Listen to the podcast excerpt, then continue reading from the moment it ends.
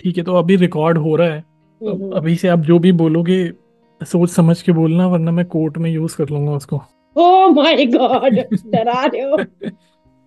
Okay भैया अब तो मुझे डर लग रहा है। अच्छा ये ऐसा पॉडकास्ट ये एपिसोड होने वाला है ना कि मुझे खुद नहीं पता कि क्या पूछना है। मेरी कोई प्रिपरेशन नहीं है। मैंने अभी एक अंडा उबाल के खाया है बस। और चलो अच्छा आपको मैं प्रभा जी बोलूँ या कनिका जी बोलूँ ये बताओ आप मुझे? ये क्वेश्चन पूछ लो इसका। ये पूछ ही लिया ये डाल देंगे ऐसे ऐसे तो मत पूछो यार ढंग से पूछो थोड़ा सा। अच्छा चलो ठीक है चलो अब अब पूछो क्या कह रहे पूछ तो लिया मैंने आपसे आप बताओ आप। देखो पता क्या है शादी से पहले मेरा नाम प्रभा ठीक है? तो आफ्टर मैरिज फेरे वगैरह होते हैं तो कुछ ग्रह वगैरह देख के हस्बैंड के साथ मैच करने के लिए फिर कनिका ऑन द स्पॉट रख दिया। ठीक है, अब लीगल डॉक्यूमेंट से सब जगह कनिका का पूरा बट पता नहीं, जब मैंने लिखना शुरू किया तो मेरे अंदर मेरी प्रभा भी जाग गई। और फिर मैं ना दोनों को मैं खत्म नहीं कर पा रही अपने अंदर की प्रभा क्योंकि मैं शुरू से वही हूँ। और मुझे लगता है कि जब मैं लिखती हूँ तो जो मुझे लाइट मिलती है, वो मेरे प्रभा वाले नाम से मिलती है। पता नहीं, मुझे अंदर फीलिंग आती है। जब मैंने शुरू शुरू में लिखना शुरू किया था तो मुझे कोई आइडिया नहीं था कि मैं क्या लिखूं। जो मेरे को ऑटोमेटिक ऊपर से सोच में आता था, मैं वो लिख देती थी। तो मैंने कई प्लेटफॉर्म पे, जैसे मैं फेसबुक पे भी लिखती थी और इंस्टाग्राम पे मैंने थोड़ा बाद में ज्वाइन करना शुरू किया। तो फिर मैंने बीच में टू ऐप पर भी डाला था तो कई जगह पे डाला। तो वहाँ कुछ लोगों ने ना बड़े अच्छे कमेंट्स कर दिए, जैसे कि हाँ आप दार्शनिक का लिख रहे हो, आपके नाम की जैसी लाइट है उसके अंदर। तो क्योंकि मैं प्रभा लिखती थी फिर मुझे लगा यार हाँ कुछ तो है जो प्रभा से, प्रभा मेरे अंदर है आज भी। अगर मैं लिखती हूँ तो वो लाइट मुझे वहीं से मिलती है। तो फिर इसीलिए मैंने दोनों नाम करे। पर मुझे प्रभा कहोगे तो मुझे ज़्यादा अच्छा लगेगा। नमस्कार, आप सुन रहे हैं the creative Zindagi podcast with me Gaurav Sinha. Podcast के इस एपिसोड में हमने बात की कनिका प्रभा कपूर जी से, जो कि एक राइटर हैं पोएट हैं ब्लॉगर हैं, और साथ ही साथ एक टॉक शो जिसका नाम है शाम गुफ्तगु, उसकी होस्ट हैं। तो जो पिछला एपिसोड था, वो सबसे छोटा एपिसोड था द क्रिएटिव ज़िंदगी पॉडकास्ट का, और ये जो एपिसोड है, ये अब तक का सबसे लेंदी एपिसोड है, ये जो डिस्कशन है, और उम्मीद है ये जो स्टोरी है इंस्पिरेशनल स्टोरी है कनिका प्रभा कपूर जी की, ये आप सबको पसंद आएगी। तो सबसे पहले तो प्रभा जी आपका बहुत बहुत स्वागत है। Welcome to the creative Zindagi podcast और फाइनली हमें एक साल हो गया कोशिश करते हुए इस आ, आपको इस पॉडकास्ट में लाने के लिए 2023 से 24 आ गए तो thank you so much thank you thank you तो आपका। बुलाया आपने। आपने हमने एक लाइव किया था। इनफैक्ट आपने जो शाम में गुफ्तगु आप होस्ट करती हैं और काफ़ी टाइम से आप होस्ट करती आ रही हैं तो उसमें लाइव किया था और मुझे फंसाया गया था उस लाइव में पहली बार। और तो आज बिल्कुल भी नहीं। तो आज मौका मिला है मुझे उस उसका बदला लेने के लिए। तो प्रभा जी आपने जैसा बताया कि आपने लिखना शुरू किया था तो ये तो अभी की बात हो गई। बट अगर हम थोड़ा सा पीछे जाएँ तो आप शेयर करना चाहेंगे आपकी अभी तक की जर्नी कैसी रही है? शाम गुफ्तु पे हम थोड़ा सा बाद में आएँगे। क्योंकि मैं इस पॉडकास्ट के लिए इतना वेट कर रही थी तो मुझे लग रहा था कि मुझे कुछ कहना है। और शायद पॉडकास्ट के ज़रिए मैं बहुत सारी चीज़ों को अंडरलाइन भी करने वाली हूँ क्योंकि वो बहुत ज़रूरी है। क्योंकि एक लाइफ जर्नी जो होती है वो हमारी लाइफ जर्नी होती है। चाहे उसमें फेलियर भी हो चाहे सक्सेस भी तो वो हमारी ही लाइफ जर्नी होती है। पर हमारी फेलियर्स को हम हमेशा ढकते हैं। पर मैं चाहती हूँ कि मेरे फेलियर्स भी हाईलाइट क्योंकि फेलियर तब तक हाईलाइट नहीं करने की आदत नहीं आएगी, बंदा सक्सेस की तरफ़ कदम नहीं रख पाए वो सिर्फ़ छुपाने में ही लग जाएगा, वो आगे नहीं बढ़ेगा। जब हम छुपाना छोड़ेंगे, तभी हम आगे बढ़ पाएँगे। तो मैं शुरू से बताऊँ। मैं छोटी थी तो हमारा जो घर के पास एक पब्लिक स्कूल था, वहाँ मेरा एडमिशन हुआ। मैं क्वाइट गुड थी, पर बहुत गुड चाइल्ड नहीं पढ़ाई में मेरी बहुत ज़्यादा, वो बहुत ज़्यादा इन्वॉल्विंग नेचर नहीं था। मतलब सिंपल स्कूल था वो ज़्यादा इंग्लिश में हाई फाई वहाँ पर नहीं बोली जाती थी। बहुत सिंपल स्कूल था। तो थर्ड तक मैं उसी स्कूल में पढ़ी। थर्ड तक जब मैं स्कूल में पढ़ी तो मेरे हेल्थ इशूज थे बचपन में। मेरा एक ऑपरेशन हुआ था एम्स हॉस्पिटल में, जो कि काफ़ी लंबा ऑपरेशन था मेरी नेक का। तो उसके बाद थोड़ा मेरी हेल्थ इश्यूज़ ऐसे रहे कि मेरा स्टडीज़ की तरफ़ से ध्यान हट गया। बाकी मैं थोड़ी वीक चाइल्ड थी, मैं बहुत मतलब ये कह सकती थी एवरेज से थोड़ी कम ही थी, मैं बहुत ज़्यादा हाई एजुकेशन में वैसी नहीं थी। ठीक है बट हार्ड वर्क करा जाए तो शायद मैं बेटर हो सकती थी। उसके बाद फिर जब हमने कुछ टाइम बाद हम वहाँ से शिफ्ट हुए तो वो होता है ना फैमिलीज़ में कि सबके बच्चे अच्छे स्कूल में पढ़े हमारे बच्चे भी अच्छे स्कूल में पढ़े। और हर माँ बाप चाहता है कि उसके बच्चे और और जो कि गलत भी नहीं है, हर, शायद मैं भी ये चाहूँगी कि मेरा बच्चा एक अच्छे स्कूल में पढ़े। पर कहीं ना कहीं एक साइकोलॉजी मुझे समझ में नहीं आती, कहीं ना कहीं सिस्टम की भी गलती है कि शायद हमारे अगर गवर्नमेंट स्कूल उसको बेटर बनाया जाता तो या सोसाइटी में कुछ चेंजेस लाए तो ये जो एक हाई स्कूल का जो एक एजेंडा रहता है ना, देखते रहते हम ऊपर की तरफ़ तो वो शायद थोड़ा हट जाता। बट स्टिल मैंने वो सफ़र किया। हम, मुझे एक अच्छे स्कूल में एडमिशन कराया गया। जहाँ इंग्लिश बोली जाती थी, बहुत हाई लेवल की अब आपके घर में इंग्लिश बोली नहीं जाती, आपकी मातृभाषा हिंदी या पंजाबी हो, और आपको हाई फाई स्कूल में माँ बाप उस उम्मीद से भेजते कि हमारा बच्चा इस टाइम इंग्लिश सीखने लग जाएगा वहाँ पर जाके क्या होता है कि वहाँ आपकी दुनिया हिल जाती वहाँ एक अलग माहौल होता है, जो आपने घर में नहीं देखा, कभी नहीं देखा। आपकी अपब्रिंगिंग बहुत ही नेचुरल आपकी मातृभाषा में होती है, आपने वो माहौल नहीं देखा। आप उस माहौल में एडजस्ट ही नहीं कर पाते पहले। आप अपने टीचर्स तक से बात करने में घबरा जाते हो फ्रेंड्स की दूर की बात ही रह गई। और वहाँ पर एक तो मेरी, क्योंकि मैं एक एवरेज से बिलो चाइल्ड थी, जब मैं एक नॉर्मल स्कूल में भी बिलो चाइल्ड थी तो मैं हाई फाई स्कूल में कैसे एडजस्ट किया वहाँ टीचर्स बोल रहे हैं इंग्लिश में लगातार, मुझे कुछ समझ नहीं आता था। आ भी जाता था तो बहुत मुश्किल से आप उसके बाद मैं पास नहीं हो पाती थी, बहुत मुश्किल से पास हो पाती थी। वो एक अलग मैटर है। मैटर वही है कि हाँ भैया, मुझे समझ ही नहीं आ रहा तो मैं पढ़ूँगी कैसे? वो एक मैटर था। मेरी मम्मी ने, मेरे फादर ने बहुत मेहनत करी मेरे ऊपर बट स्टिल मैं बहुत ज़्यादा कॉप अप नहीं कर पाई। मैं बुली भी हुई। गौरव वहाँ पे मुझे बुली भी किया गया और सबसे शर्म की बात ये थी वहाँ बुली करने वाले आपके वो फिर आपके को स्टूडेंट तो थे ही जो आपके साथ पढ़ते हैं। बट अपार्ट फ्रॉम दैट वहाँ पर जो टीचर्स थे वो भी बुली करते थे। पर उनका बुली बुली की तरीके से नहीं होता अगर एक बच्चा वीक है तो उसको लगातार आप पनिश कर रहे हो। आप उसको लगातार स्कोल्ड कर रहे हो, या लगातार उसको इग्नोर कर रहे हो कि वो क्लास में होके भी नहीं है। ये जो चीज़ थी ना, ये अंदर तक घुस गई थी पता नहीं क्या चीज़ थी मेरे अंदर, क्या लाइट थी अंदर। या मेरे माँ बाप की चेहरे की चमक थी या क्या था उनके अंदर, जिसने इतनी पावर दी कि मैं उस चीज़ के बाद भी आज यहाँ खड़ी हूँ।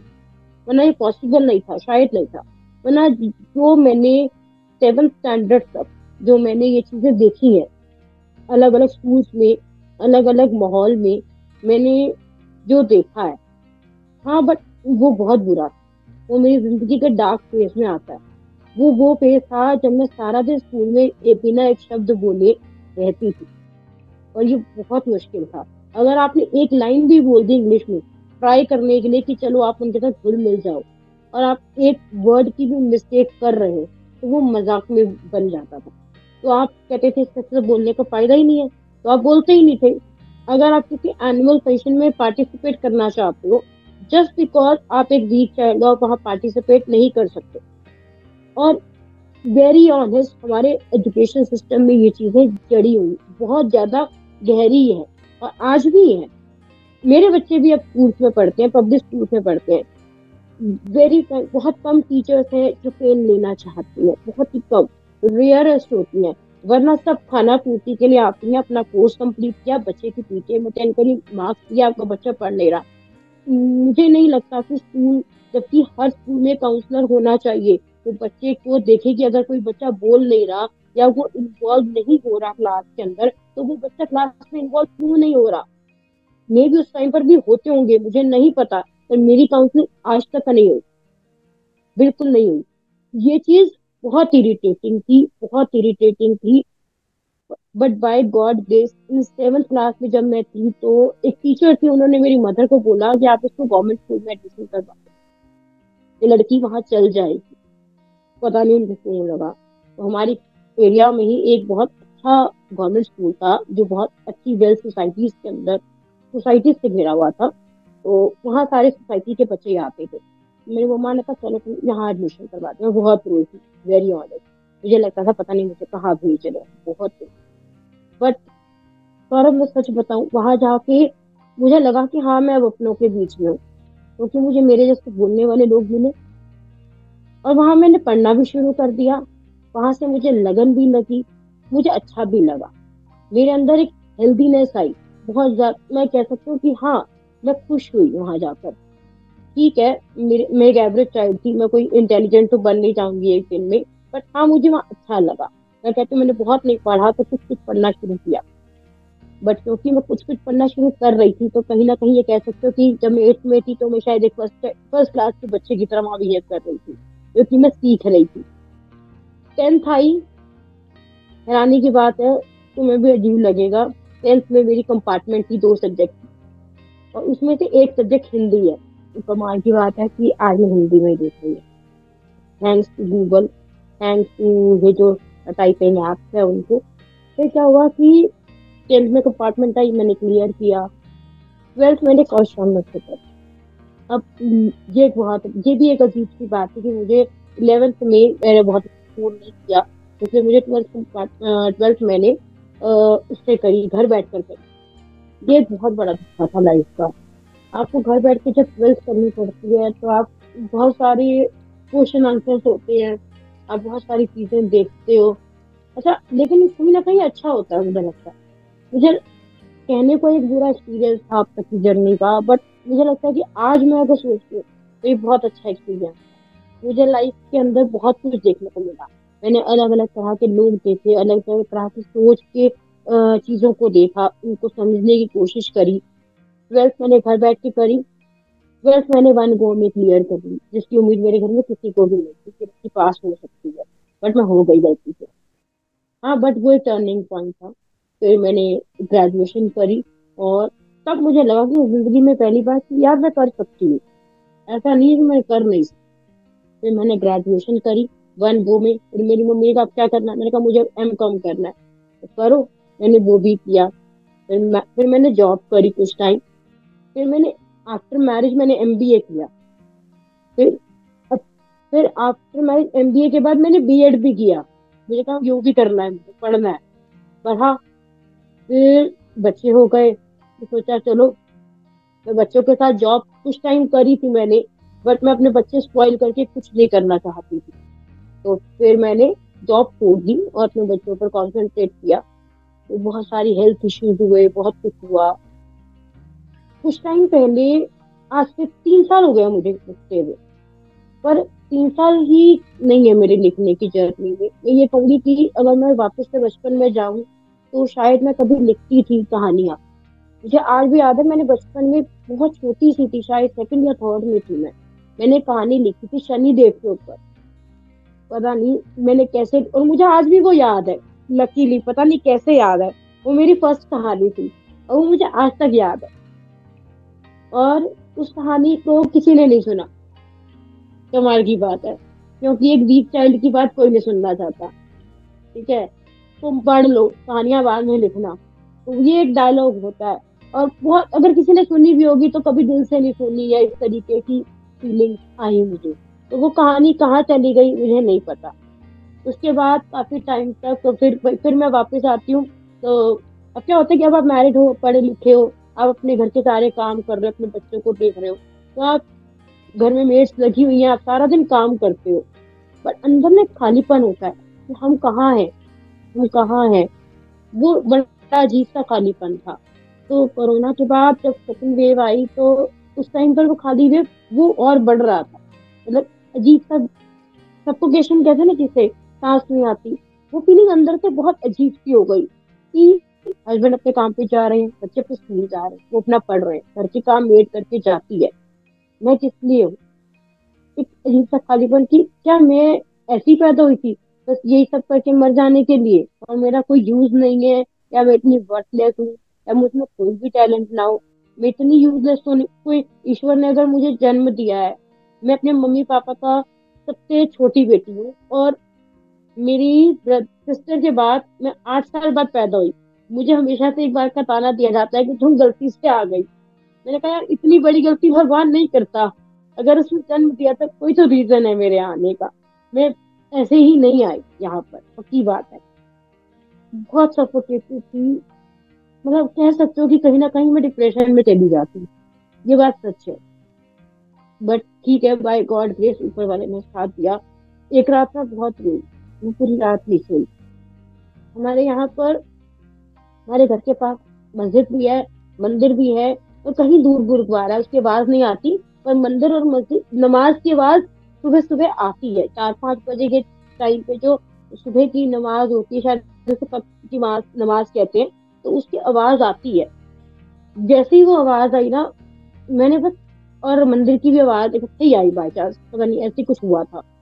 तो उसमें मैंने एक ही चीज़ में आँखों में आँसू थे मेरे, और मैंने एक ही चीज़ बोली थी, परमात्मा, तीन साल, जिस साल मैंने लिखना शुरू किया, उससे एक साल पहले की बात। मैंने कहा, अगर मैं किसी भी लायक हूँ इस धरती पे। अगर मेरे को आपने किसी मकसद से भेजा है तो मुझे मेरे मकसद से मिला। क्योंकि मुझे वहाँ उस मकसद को जानना है। अगर मैं किसी लायक हूँ तो मुझे, मेरे अंदर आपने कोई भी शफा डाली है या मेरे अंदर कोई भी चीज़ है, जिसके लिए मैंने धरती पे जन्म लिया तो उस चीज़ से मुझे मिलवा दो। मैं सिर्फ़ रोटियाँ बनाने के लिए नहीं हूँ, या मैं सिर्फ़ घर संभालने के लिए नहीं हूँ, या मैं सिर्फ़ ये सभी करते हैं। वो हर और, वो सब तो मुझे करना ही करना है। वो मेरे लिए कुछ स्पेशलिटी जैसी चीज़, मुझे लगता है कोई स्पेशल चीज़ नहीं होती। ये हर औरत करती है, चाहे मैं कितनी बड़ी पदवी पे चली जाऊँ, ये सब तो मुझे तब भी करना ही करना है। वो वो मेरी डेली रूटीन का काम है, उसे मैं दैनिक क्रियाओं में गिनती हूँ बट मेरी स्पेशलिटी नहीं है। मुझे जिस खास काम के लिए मैंने जन्म लिया, मुझे उस खास काम तक पहुंचाओ। शायद आज जो मेरे डेली रूटीन का काम है, वो मैं दिल से नहीं कर पाती, क्योंकि तो मैं अपनी सोल से कनेक्ट नहीं हो पा रही थी। तो मैं उस चीज़ से जुड़ना चाहती थी। लिखती तो पहले भी थी। मैंने ग्रेजुएशन में एक डायरी लिखी थी। बड़ी अजीब सी बात है सुनोगे तो अजीब ही लगेगा। मैं डेली रूटीन की डायरी लिखती थी। फैमिलीज़ में बहुत कुछ होता तो मैं सब कुछ लिख देती थी। क्योंकि मुझे अपने मन को हल्का करना होता था। एक दिन मेरी सिस्टर ने मेरी डायरी पढ़ी और उसने, मैं सो रही थी। उसने मेरी डायरी जला दी। उसने मेरी डायरी जला दी। मैं बहुत रोई थी उस दिन। मेरे लिए वो डायरी बहुत कीमती थी। बट चल गई, क्या कर सकते हैं? फिर जब मैंने लिखना जब मैंने तुम्हें बताया कि मैंने विश किया था, मैं सो गई उस दिन। एक साल बाद अचानक, पता नहीं, हम विंटर्स में कहीं गए थे तो आने के बाद मैं थोड़ी डिप्रेस थी, क्योंकि जब सड़क पे फुटपाथ पे ना लोग सो रहे थे, उन्हें देखकर मुझे बड़ा अजीब सी फीलिंग आई। मैं एक्सप्लेन नहीं कर सकती। मैं वहाँ से आई और बस मैं चुप थी कुछ नहीं बोला मैंने। आँखों में आँसू थे, मैंने अपना फ़ोन उठाया, मैं फेसबुक पे बहुत सारी चीज़ें पढ़ती रहती थी, लोग लिखते हैं। मैंने कहा, इतना कुछ लिखते हैं, क्या मैं नहीं लिख सकती? मन में फीलिंग उस समय मन भरा भी हुआ था तो मैंने एक लाइन लिख दी। लिखती मैं उससे भी पहले थी पर मैंने कभी ध्यान नहीं दिया था। तो उसे मैंने जैनमन लाइन लिखी। दिल से जैसे कहते हैं ना तो मैंने पोस्ट भी कर दी, एक दो रिलेटिव ने, उसको एक एक दो एक दो लाइक आए थे। पर मुझे लाइफ से क्या करना, पर मेरे को दिल में बड़ा अच्छी, हल्की फीलिंग आई। मुझे लगा यार, मैं अच्छा फील फील कर रही हूँ, इतना अच्छा फीलिंग थी मैं एक्सप्लेन नहीं कर सकती। उसके बाद फिर मेरे को कल, अगले दिन दोबारा कुछ थॉट्स आ गए, मैंने वो भी लिखती गई। बहुत फाइन नहीं थे मेरे वर्ड्स या मेरी लाइन शायद, पर मैं दिल से लिख रही थी। और मैं बड़ा हल्का महसूस कर रही थी। फिर मैं लिखती गई, मैंने लगातार कई दिन तक पोस्ट करा। फिर मुझे डर लगने लगा कि किसी से मेरे मन में कोई विचार ही नहीं आएगा तो मैं क्या करूँगी फिर? गूगल का सहारा लिया, बहुत कुछ पढ़ा, बहुत कुछ जाना, कैसे ब्राइटर्स ब्लॉग्स होते हैं।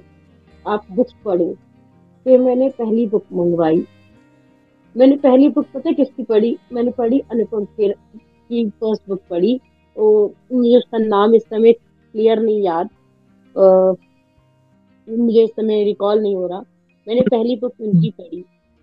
जो उन्होंने कोरोना के टाइम पर लिखी थी वो उनकी कोरोना बेस्ड बुक थी। तो मैंने वो पढ़ी। उसमें उन्होंने अपने कोरोना से रिलेटेड सारे एक्सपीरियंस शेयर करे हुए थे। मैंने वो बुक पढ़ी। और मैं उनको एडमायर भी करती हूँ क्योंकि कहीं ना कहीं मुझे लगता है कि उनकी लाइफ जर्नी भी ऐसी थी कि एक गवर्नमेंट स्कूल का बच्चा जिसे एक काफ़ी अरसे तक इंग्लिश नहीं आती थी, वो आज इतने बड़े प्लेटफॉर्म पे इंग्लिश बोलता है मूवीज़ करता है और कहीं ना कहीं वो तोतले थे और उन्होंने आज उनको देख के कोई कह नहीं सकता कि वो इतने अच्छे तरीके से बोलते हैं या एक्ट करते हैं। उनको पैरालिसिस का अटैक पड़ा, उसके बावजूद वो आज खड़े हैं। तो और उनका एक वो प्ले है जिसमें वो कहते हैं, हर जगह वो ये कहते हैं कि कुछ भी हो सकता है। तो ये चीज़ मेरे अंदर बहुत गहरी थी कि हाँ और आज मैं अपने आप को देखती हूँ तो मुझे भी लगता है हाँ कुछ भी हो सकता है। वो जो गुमसुम बचा था, वो आज बोल रहा है। आज वो खुद का शो होस्ट कर रहा है। वो आज इतनी डिग्रियाँ लेके बैठा है। जब वो कुछ भी हो, अगर वो बच्चा वहाँ से यहाँ तक की जर्नी तय कर सकता है और कॉन्फिडेंस के साथ जी सकता है, आज वो किसी से बात करने को डरता नहीं है। आप प्राइम मिनिस्टर को खड़ा कर दो, वो उससे बात करने को रेडी है। मुझे डर नहीं लगेगा। मुझमें आज उतना कॉन्फिडेंस है और ये सबका श्रेय मैं अपनी मदर और फादर को देती कि अगर कोई और पेरेंट्स होते तो शायद कहते कि ये बच्चा इतना कमज़ोर है, ये कुछ नहीं करेगा ज़िंदगी में। पेरेंट्स खुद ही स्कोल्ड करते हैं अपने बच्चों को डीमोटिवेट करते हैं सोसाइटी के डर से। पर उन्होंने मुझे कभी स्कोल्ड नहीं किया, मुझे कभी डीमोटिवेट नहीं किया, वो मेरी ताकत है। तो वही एक कारण था कि मैं हिम्मत, मेरे अंदर जो आज हिम्मत है वो वहीं से आई है। पूरा हंड्रेड परसेंट मैं इसका श्रेय को देती हूँ। देन मैंने वो बुक पढ़ी फिर मैंने अटल बिहारी वाजपेयी जी की बुक पढ़ी। क्या खोया, क्या पाया? फिर मैंने बुक पढ़नी शुरू करी। अच्छा लेकिन मैं पढ़ती जाती थी, पर मैं वेरी फ्रैंक मुझे बहुत सी चीज़ें नहीं समझ में आती। बट मैं पढ़ती जाती थी, मुझे अच्छा लगता था पढ़ के, बस मुझे इतना पता है। मैं और कुछ सोचती नहीं थी करके बस करती जाती थी। फिर ऑटोमेटिक मेरे दिमाग में जो आता था, मैं लिखती गई लिखती गई लिखती मुझे अमृता प्रीतम जी ने बहुत ज़्यादा टच किया, बहुत ज़्यादा। पता नहीं क्यों बट मेरे अंदर उतर गई हूँ मुझे लगता है कि आज मैं सोचती हूँ तो कभी कभी लगता है जैसे कोई रिश्ता है। मैं अपने मेरे कभी रिकॉर्डिंग सुनना मैं अक्सर कहती हूँ, मेरे जन्मों की बिछड़ी सखी हूँ। पता नहीं, मुझे उनने अपनी सहेली को दी है। और हमेशा से मुझे लगता था कि मैं मैं यहाँ, मैं आज जो दौर चल रहा है मॉडर्नाइजेशन का, मैं वहाँ रहती ज़रूर हूँ बट मैं हूँ आज भी कहीं पीछे गाँव दराज हूँ या पिंडों की रहने वाली हूँ। वो फीलिंग अंदर से आती है। मॉडर्नाइज होने या आज के समय में रहने के बाद भी। तो बस फिर लिखना शुरू कर दिया। लेकिन तब भी ना, जब मैं ऑनलाइन प्लेटफॉर्म पे देखती थी, लोग बोलते थे लाइव आकर। मुझे लगता था, यार, मैं बोल नहीं पा रही। मैं लिख तो पा रही थी, पर मैं बोल नहीं पा रही मुझे बोलने से डर लग रहा था। घर में तो आप जितना मर्ज़ी बोल लो बट आपको बाहर बोलना पड़ता है। जब आपको कहीं कुछ करना होता है तो वहाँ एक डर लग रहा था। क्योंकि तो एक अरसा एक अरसे तक आप घर में आंटी की तरह जी रहे होते हो तो आपको बाहर निकलने से डर लगता है। प्लस उस आंटी बनने के पीछे कुछ फैमिली की बहुत सारी एक्स वाई जेड रीजन होते हैं, जो मैं नहीं बोलना चाहूँगी। तो कहीं ना कहीं मैं, वो एक आंटी पना आ गया। फिर, मैं लिख तो रही थी। यहाँ पर एक चीज़ और मेंशन करना चाहूँगी। लिखने में सपोर्ट करने वाले मेरे हस्बैंड सबसे बड़ा सपोर्ट उनका रहा। मेरे पहले लिसनर वही थे। हमेशा मुझे मैं कुछ भी लिखती हूँ, पहले उनको सुनाती हूँ और अपनी माँ को सुनाती हूँ। इनको सुनाए बिना तो मेरे को मन में चैन नहीं आता। मेरे हस्बैंड कहते हैं, मुझे बहुत कुछ समझ नहीं आता, बट मैं सुन लेता हूँ। तो तुम बोलती हो तो मुझे अच्छा लगता है। तो वो सुन लेते हैं। मेरे लिए इतना ही काफ़ी है। और वो फ़र्स्ट लिसनर होते हैं। तो मैंने लिखना शुरू किया। फिर अब बोलने से डर लगता था। मैंने एक पोइम लिखी थी। तो मैंने इंस्टाग्राम पर ही मैंने शेयर करी आ, मैं नाम मेंशन करना था। क्योंकि मेरी मेंटोर के तौर पर या मेरे सपोर्टर के तौर पर मैं उन्हें को बहुत एडमायर करती हूँ। और मेरे लिए रियली आई मीन कि वो मैं उनको बहुत मानती हूँ। उनका नाम है संचित जी पोगिया उनको मैंने अपनी पोयम भेजी। तो उन्होंने कहा आप अपनी आवाज़ में बोलो। आप इनको अच्छा लिखते हो आप अपनी आवाज़ में बोलो। तो मैं बोल नहीं सकती। मैं लिख सकती हूँ, मेरी आवाज़ बहुत अच्छी नहीं है, मुझे नहीं लगता। उन्होंने कहा ट्राई तो करो। चलो, अब आप कह रहे हो तो मैंने पहली रिकॉर्डिंग करके उनको भेजी। पहले तो मैंने खुद ही सुनी थी। अजीब सी, मुझे बोलने का तरीका नहीं था, कैसे बोला जाता है, कैसे रिकॉर्ड किया जाता है। इतना डर इतना डर इतना डर कि एक्सप्लेनेशन से भी बाहर था। तो फिर मैंने उनको भेजा। उन्होंने सुना और मुझे करेक्ट किया। मैसेज पर ही उन्होंने मुझे बोल के दिखाया, फिर मैंने उनके बोल के दिखाया, उन्होंने मुझे स्टेप बाय स्टेप सिखाया। एंड देन आज उन्हीं की बदौलत है कि आज मैं रिकॉर्डिंग करती हूँ तो मुझे कहीं ना कहीं वो एक स्टार्टअप होता है ना पॉइंट होता है, आपको लोग हेल्प करते हैं। तो वो हेल्प उन्होंने करी, फिर मैंने रिकॉर्डिंग शुरू करी। आज लोग कहते हैं कि आपकी आवाज़ बहुत अच्छी है, और मैं हैरान होती हूँ कि मैं वही बात है जो पहले बार रिकॉर्ड किया था तो एकदम बेकार सी थी। फिर लिखने के अंदर मेरी ग्रामेटिकल मिस्टेक थी कि मैं रीचेक नहीं करती थी। इसका श्रेय मैं शिव गौरी को देती हूँ। उसने मुझे सिखाया, क्योंकि उन्होंने मेरा इंस्टाग्राम पर शिव गौरी ने, क्योंकि मैंने उसको अपना एक ब्लॉग भेजा था। तब उसने मुझे कहा था कि, प्रभा आप बहुत अच्छा लिखते हो बट आपकी जो ग्रामेटिकल मिस्टेक्स हैं, वो आपकी रीच को या लोगों के प्रति आपके अट्रैक्शन को कम कर देंगी। वहाँ से फिर मैंने रीचेकिंग का दौर शुरू हुआ। लिखने को लेकर मैंने वहाँ पर अपने आप को करेक्ट किया। धीरे धीरे धीरे धीरे ये सब इस तरीके से चालू किया। इतनी जो सुंदर कहानी है आपकी प्रभा जी और कि अब मुझे समझ में नहीं आ रहा कि कहाँ से मैं शुरुआत करूँ पूछना। नहीं नहीं, बहुत ही इंस्पायरिंग है, बहुत इंस्पायरिंग स्टोरी है और जैसे ही आपने बोलना शुरू किया, उससे अभी पता नहीं नॉन स्टॉप तकरीबन 20 मिनट तो हुए होंगे, कम से कम मुझे ऐसा लगता है आपने नॉन स्टॉप बोला है। तो जो भी बातें आपने कही है कि मैं बोल नहीं पाती थी या जो भी आपने बचपन में जो बुलिंग देखी वो सब आपने ओवरकम किया और आज आप जिस स्टेज पे हैं, जैसा आपने खुद ही कहा कि आपने एम कॉम किया एम बी ए किया बी एड भी किया साथ में बच्चों को अच्छे से परवरिश देना, घर चलाना और खुद अपने ऊपर भी काम करना तो इससे इंस्पायरिंग मुझे नहीं लगता कुछ हो सकता है। हम बहुत से लोग हैं जिनके पास सब कुछ है बट वो फिर भी गिव अप कर देते हैं, बस अपनी लाइफ में चले जा रहे हैं, उनको नहीं पता कि क्या करना है। बट आपने जिस तरीके से इतने चैलेंजेस झेल रहे मैं सिर्फ़ अभी बहुत सी चीज़ें तो मैं नोट ग्रास भी नहीं कर पाया नोट भी नहीं कर पाया हूँ कि आपने जो पूरी कहानी जो बताई है, मैं बस सुनने में इतना मग्न हो गया था कि बहुत सी जगह मैंने रिलेट भी किया और बहुत सी जगह मैं समझना चाह रहा था कि क्या आपकी मेंटालिटी या स्ट्रगल रहा होगा उस टाइम पे।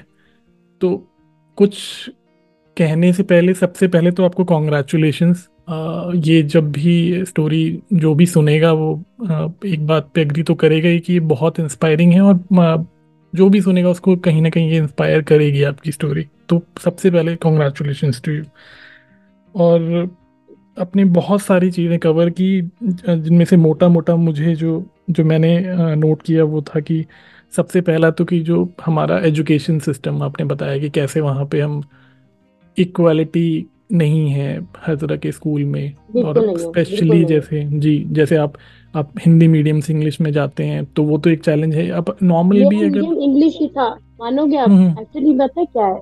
मेरा मेरा इंग्लिश था इवन शुरू हम्म, से इंग्लिश मीडियम ही रहा। बट क्या होता है कि हमारे यहाँ के जो सिस्टम में ये बात मैंने कैसे कह कैसे समझाऊं? हम पढ़ते हैं हम स्कूल में जाके पढ़ते हैं हमें स्कूल में दिखाया जाता है।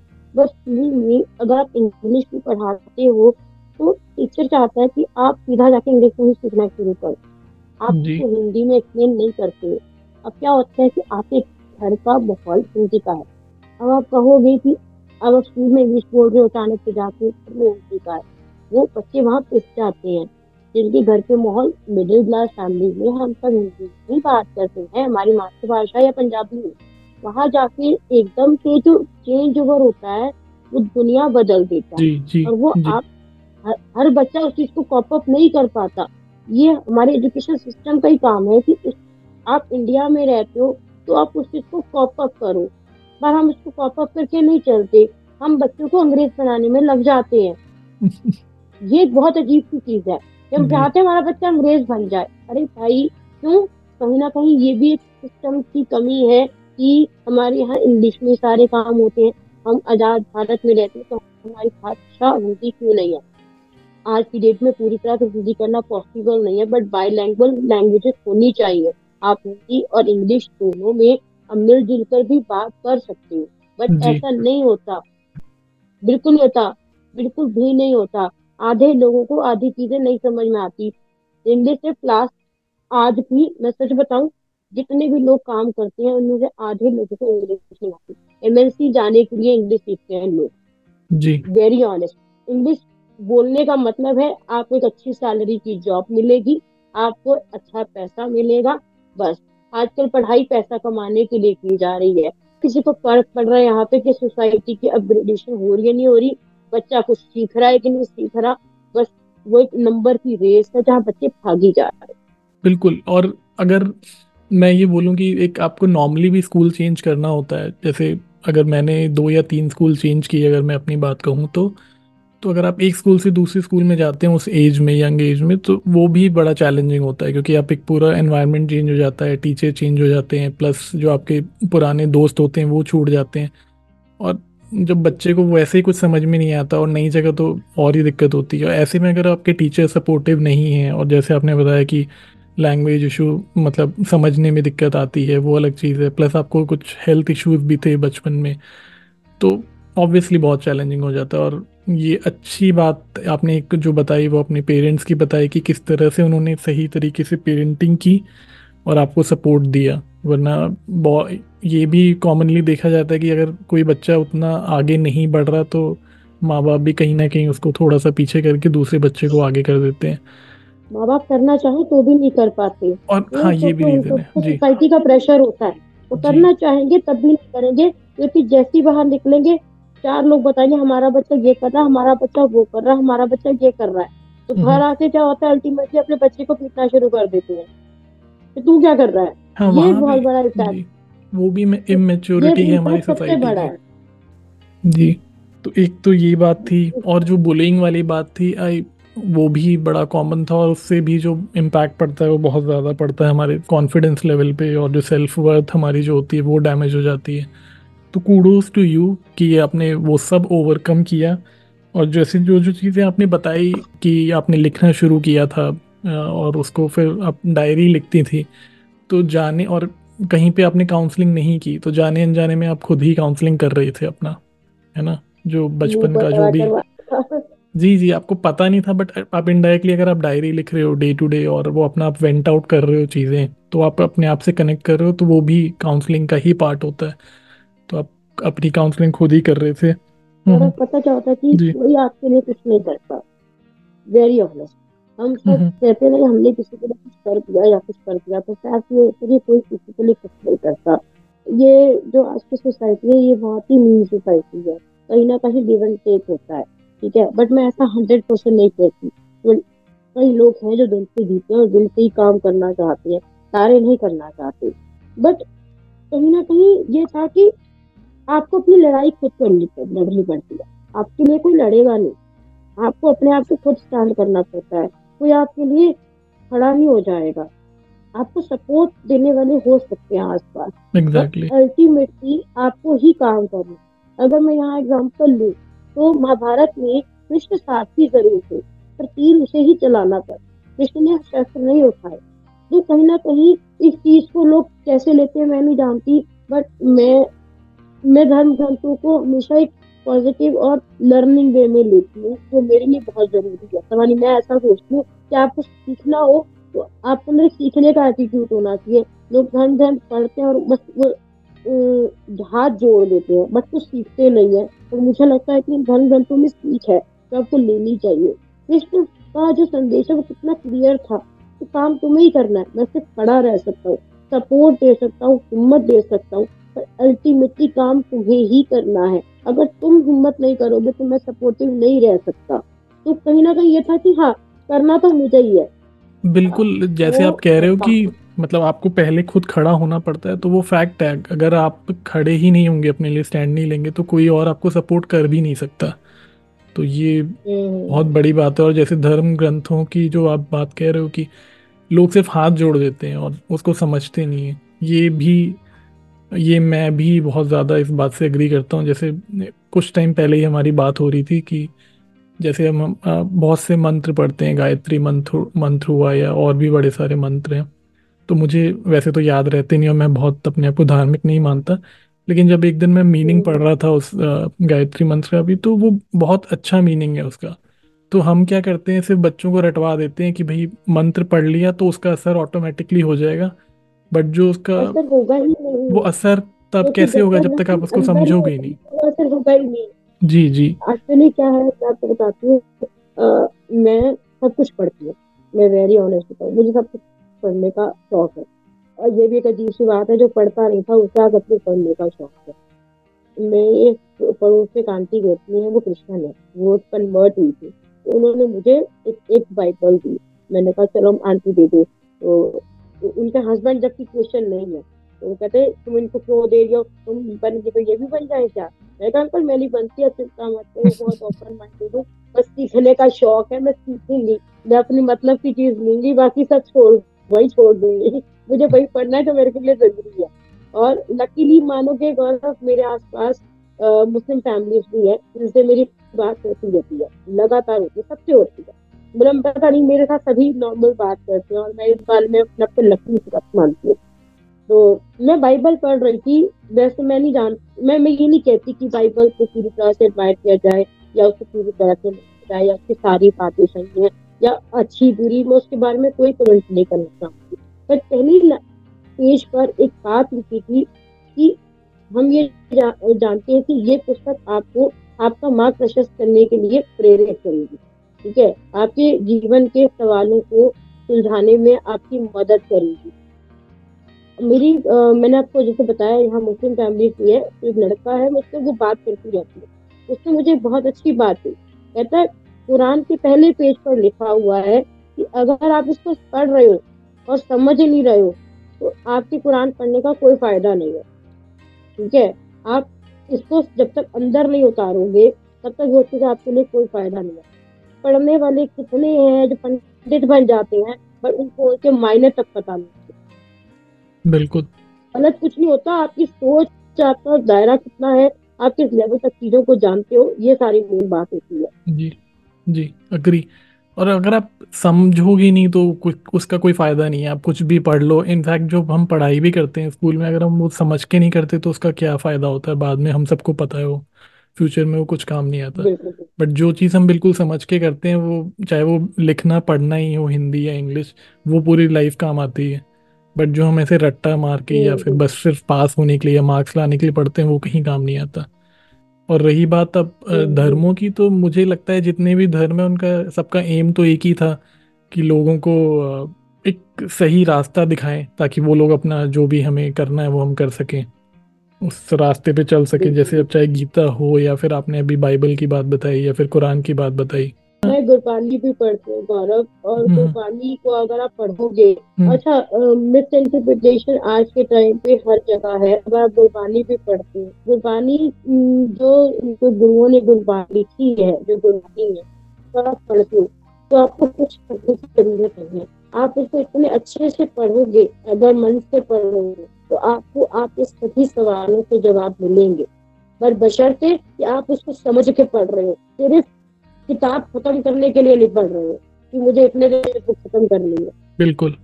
मैं एक मैं बहुत स्लो रीडर हूँ और बहुत ही स्लो राइटर भी हूँ। मैं बहुत कम लिखती हूँ पर जितना लिखूँ मुझे होता है जो मैं लिखूँ वो अंदर की गहराइयों से निकले और जो मैं लिख रही हूँ वो मेरे साथ साथ मेरे पढ़ने वाले के भी दिल में बह करे। तभी मैं लिखूँ। जो कि सही तरीका है लिखने और पढ़ने का और पता नहीं तो भगवान नहीं नहीं बहुत सही तरीका है। इनफैक्ट हम सभी गिल्टी होते हैं कि जल्दी जल्दी पढ़ा स्पेशली सोशल मीडिया में और लाइक कर दिया, कुछ भी लिख दिया। हाँ जी, बहुत बढ़िया। उसको हम समझने की कोशिश नहीं करते हैं तो ये सबके साथ होता ही है।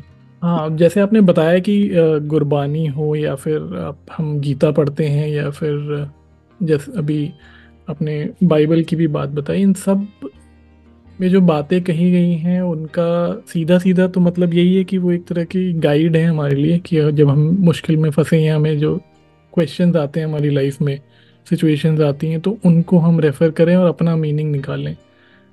तो आई एग्री जो आप बता रहे हो कि वो उसको एज ए गाइड यूज़ करना चाहिए बट हम उसका अलग ही मीनिंग निकाल लेते हैं, जो हमारा इंटरप्रिटेशन होता है, वो अलग हो जाता है। और फिर हम आपस में उलझ जाते हैं। कह सकते हो बट वही है कि आपको सीखना है। आ, अगर सच बताऊँ तो हमारी लाइफ टाइम अगर हम देखें कितनी लाइफ टाइम है हमारी ठीक है? एवरेज पहले कभी सौ होती थी आज अस्सी हो फिर धीरे धीरे अस्सी पे आई है। अब एवरेज लाइफ टाइम जो है सिक्सटी सिक्सटी से एट्टी के बीच में है। आजकल का जो लाइफ स्टाइल है सिक्सटी से एट्टी के बीच में लाइफ स्टाइल है। हम्म, ये आपकी एज लिमिट रह जाती है ठीक है? बट इतनी सी लाइफ स्पैन में भी आप सोचो कि हम, मैं खुद को भी, मैं किसी से शुरुआत नहीं करती। मुझे लगता है हर चीज़ की शुरुआत हमें अपने से करनी चाहिए। अगर मैं अपने से शुरुआत करूँ गौरव तो मेरी इस समय एज है, मैं मिडिल एज में हूँ। मैं फोर्टीज में आने वाली हूँ, थोड़े ही सालों में। ठीक है? मेरी आधी ज़िंदगी बीत गई और मुझे आधी ज़िंदगी में भी कई बातें अब जाके समझ आनी शुरू हुई। तो इसमें किसका दोष था? मैं इसको किसी का दोष नहीं दूँगी। मैं इसे अपना ये किसी का भी दोष नहीं है। इसका मतलब अच्छा आज हमें फोर्टी की एज में जो बातें समझ आ रही हैं, अगर मैं पीछे जाऊँ, कुछ सालों पीछे या कुछ खरबों पीछे तो कहा जाता है कि आठ साल का बच्चा ज्ञान देता था उस जमाने में। तो यानी कि उसे उस आठ साल में वो ज्ञान होता था। मैं मैं कोई कंपैरिजन नहीं कर रही हूँ। बट कहीं ना कहीं हमारी सोसाइटी इतनी मटेरियलिस्टिक हो गई है इतनी मटेरियलिस्टिक हो गई है, मेरी एजुकेशन भी इतनी मटेरियलिस्टिक हो गई है। तुम खुद अभी, तुमने खुद कंप्यूटर्स में काम किया है, तुम अब पोइट्री में आए हो या लिखने में आए हो, कहीं ना कहीं तुम्हारी जो सोल थी वो राइटिंग से जुड़ी हुई है, ठीक है? हमें हमारी सोल तक पहुँचने में इतना टाइम लग गया बट ये टाइम पहले नहीं लगता था। क्यों? क्योंकि हमने एक मेटेरियलिस्टिक दौर से अपने आप को निकाला। हमने स्कूलिंग करी, वहाँ सब मेटेरियलिस्टिक हमने कॉलेज किया, वहाँ सब मटेरियलिस्टिक क्योंकि माँ बाप पढ़ाते हैं, बच्चा बड़ा होगा जॉब करेगा, पैसा कमाएगा, उसके बाद घर बसाएगा इसके आगे हम कुछ सोचते ही नहीं है। हम अपनी पर्सनल खुशियों के बारे में या पर्सनल हम किस चीज़ से कनेक्ट कर पाएँगे, हम उस चीज़ की तरफ़ कभी ध्यान नहीं देते। हमारी मेटलिस्ट सोसाइटी ने हमें, हमारी गोल तक पहुँचने में देर हो गई हमें। पर ऐसा सबके साथ तो उन लोगों के साथ नहीं हुआ, क्योंकि तब मेटेरियलिज्म कम था। अगर हम डेवलप कर रहे हैं तो वो डेवलपमेंट किस काम का जो हमें हमसे मिलने में इतनी देर करवा करवाते? हमें खुद से मिलने में इतनी देर लगी। वो मेटेरियलिज्म किस काम का? हमें उसको कहीं ना कहीं कुछ इसका मतलब कि हमें रिफॉर्म्स की ज़रूरत है। मैं कह ज़्यादातर मैं केसेस सुनती हूँ मेरे आसपास मैं मैंने मैं मैं एक टॉक शो चलाती हूँ मैं लोगों से बात करती हूँ। ज़्यादातर केसेस में यही होता है कि जो कभी नहीं पढ़ना चाहते थे या अपने स्कूल टाइम में बिल्कुल नालायक थे, आज वो बड़े बड़े लेखकों में तब्दील हो गए। या जो बिल्कुल गुमसुम थे, वो आज इतने एक्सट्रोवर्ट हैं। वो कभी गुमसुम नहीं थे, वो कभी नलायक नहीं थे, वो कभी पीछे नहीं थे। उनको लोगों ने देखा ही नहीं, उनको समझा ही नहीं, उनको जाना ही नहीं, क्योंकि वो सिर्फ़ उस स्केल पे नहीं आ रहे थे जिस स्केल पे दुनिया ने हमें वो मेटेरियलिज्म का जो स्केल है उस स्केल को वो उस एज में टच नहीं कर रहे थे। क्योंकि वो तो भाग रहे हैं। वो चाहते हैं कि सारे भागे। अब सारे सबकी रेस अलग होती है। कछुए की रेस अलग है पर वो जीतता वही है। वो सब खरगोश थे और वो चाहते हैं हम सब खरगोश बन जाएँ। तो ये जो चीज़ें है ना ये चीज़ें हमें इरिटेट कर रही है और हमें हमारे गोल तक पहुँचने में रोक रही हैं। तो कहीं ना कहीं रिफॉर्म्स की ज़रूरत है। कोई नलायक नहीं पैदा होता, कोई बैकवर्ड पैदा नहीं होता। हम सबको परमात्मा ने एक स्पेशल पावर दी है। हमें अपने पावर को पहचानना होता है। अब उस पावर को हम कैसे पहचानेंगे? ये हमारी सोसाइटी का लाइफस्टाइल अगर हम थोड़ा चेंज करेंगे तो हम अपनी उस पावर तक हंड्रेड परसेंट कम एज में भी पहुँच सकते हैं। आज भी मैं देखती हूँ मदर्स नहीं चाहती कि उनके बच्चे फ़िज़िकल एक्टिविटीज़ में जाएँ या दूसरी एक्टिविटीज़ में जाएँ। बहुत रेयर पेरेंट्स होते हैं जो खुद झेल चुके होते हैं जो चाहते हैं कि जो हम नहीं कर हमने जो खोया है वो हमारे बच्चे ना खोए। बस कुछ पर्टिकुलर कैटेगरी के पेरेंट्स ही ऐसा करते हैं। मैंने हर कोई अपने बच्चे को डॉक्टर इंजीनियर या कुछ ना कुछ बनाना चाहता है वो चाहता है कि वो कमाए खाए और लाइफ में सेटल्ड हो जाए। पर एक बात यहाँ पर और भी है ये सभी बच्चे जो आज डॉक्टर बन जाएँगे लाखों रुपए कमा भी लेंगे सब कुछ कर लेंगे एक सर्टेन एज आएगी जब इनके पास एक वैक्यूम होगा जिसको भरना इनके लिए इम्पॉसिबल होगा। जिस वैक्यूम को भरना इनके लिए इम्पॉसिबल होगा और इसीलिए मैं एक बात हमेशा कहती हूँ आने वाले वक्त में हमारी धरती पर मैं इंडिया की बात नहीं करती मैं किसी कंट्री की बात कभी नहीं करती। मैं ओवरऑल बात करती हूँ कि क्योंकि पता नहीं मुझे मुझे क्षेत्रों में बंद के बात करना पसंद नहीं आता। मुझे लगता है बात करनी है ना तो पूरी धरती की करूँ। आप एक टुक, आप आप सभी इस धरती का हिस्सा हो। हम सब अगर मैं यहाँ बैठ के कुछ बात कह रही हूँ तो इसका इम्पैक्ट आज नहीं, कल नहीं, परसों नहीं, कभी ना कभी इस पूरी दुनिया पे पड़ता है। हर इंसान पे पड़ता है जो मेरे जैसा होगा। मैं नहीं जानती मुझे कितने लोग सुनेंगे। अगर कोई एक भी सुनेगा जो सात समुद्र पार भी बैठा होगा अगर उसके लिए मोटिवेशन है तो वो मेरी बात का महत्व रखती है। तो आने वाले वक्त में पूरी धरती इसी डिप्रेशन का शिकार होगी जो उसको सिक्सटी से सेवेंटी की एज में मिलेगा। और जब वो अपने डेड बेड पर होगा तो वो उसके पास मैं कहती हूँ लाखों रुपए के महल भी हो सकते हैं। बट स्टिल उसने अपनी ज़िंदगी जी भर के नहीं जियो की उसने अपने उनमें से कितने ही बहुत अच्छे पेंटर हो सकते होंगे कितने बहुत अच्छे सिंगर हो सकते होंगे कितने बहुत अच्छे लेखक हो सकते होंगे कितने बहुत अच्छे क्रिकेटर हो रह हो सकते थे। लेकिन इनमें से वो कुछ भी नहीं थे वो सिर्फ़ पैसा कमाने की मशीन बनकर रह गए। और वो उस टाइम पे अगर तुम याद भी करोगे तो उसकी कोई वैल्यू नहीं रह जाएगी ना गौरव? करेक्ट हम्म, तो ये चीज़ें मुझे यही लगता है कि यहाँ पे इन्हीं चीज़ों में रिफॉर्म करने की ज़रूरत है। मैं सच बताऊँ जब से मैंने लिखना शुरू किया मैं ज़िंदा हो गई। मुझे ये लगा। मुझे लगा हम्म। मतलब ये एक ऐसा काम है जिसमें मैंने कुछ कमाया नहीं। लेकिन बिना कमाई के मैं घर के काम भी करती हूँ रोज। घर के काम में भी औरत कुछ नहीं कमाती। लेकिन एक टाइम आता है कि आपके अंदर एक मोनोटनेस आ जाती है। आपका मन ही नहीं करता। वाकई गौरव मेरा कई बार मैं अपने घर को नहीं संभालती। मैं इतनी इरिटेट हो जाती हूँ कि मेरा मन नहीं करता कि मैं घर की एक चीज़ उठा के इधर से उधर रख दू। और ये सच में मेरे साथ बहुत बुरे तरीके से होता है। इसे तुम डिप्रेशन कह सकते हो, बोरियत कह सकते हो या कुछ भी कह सकते हो।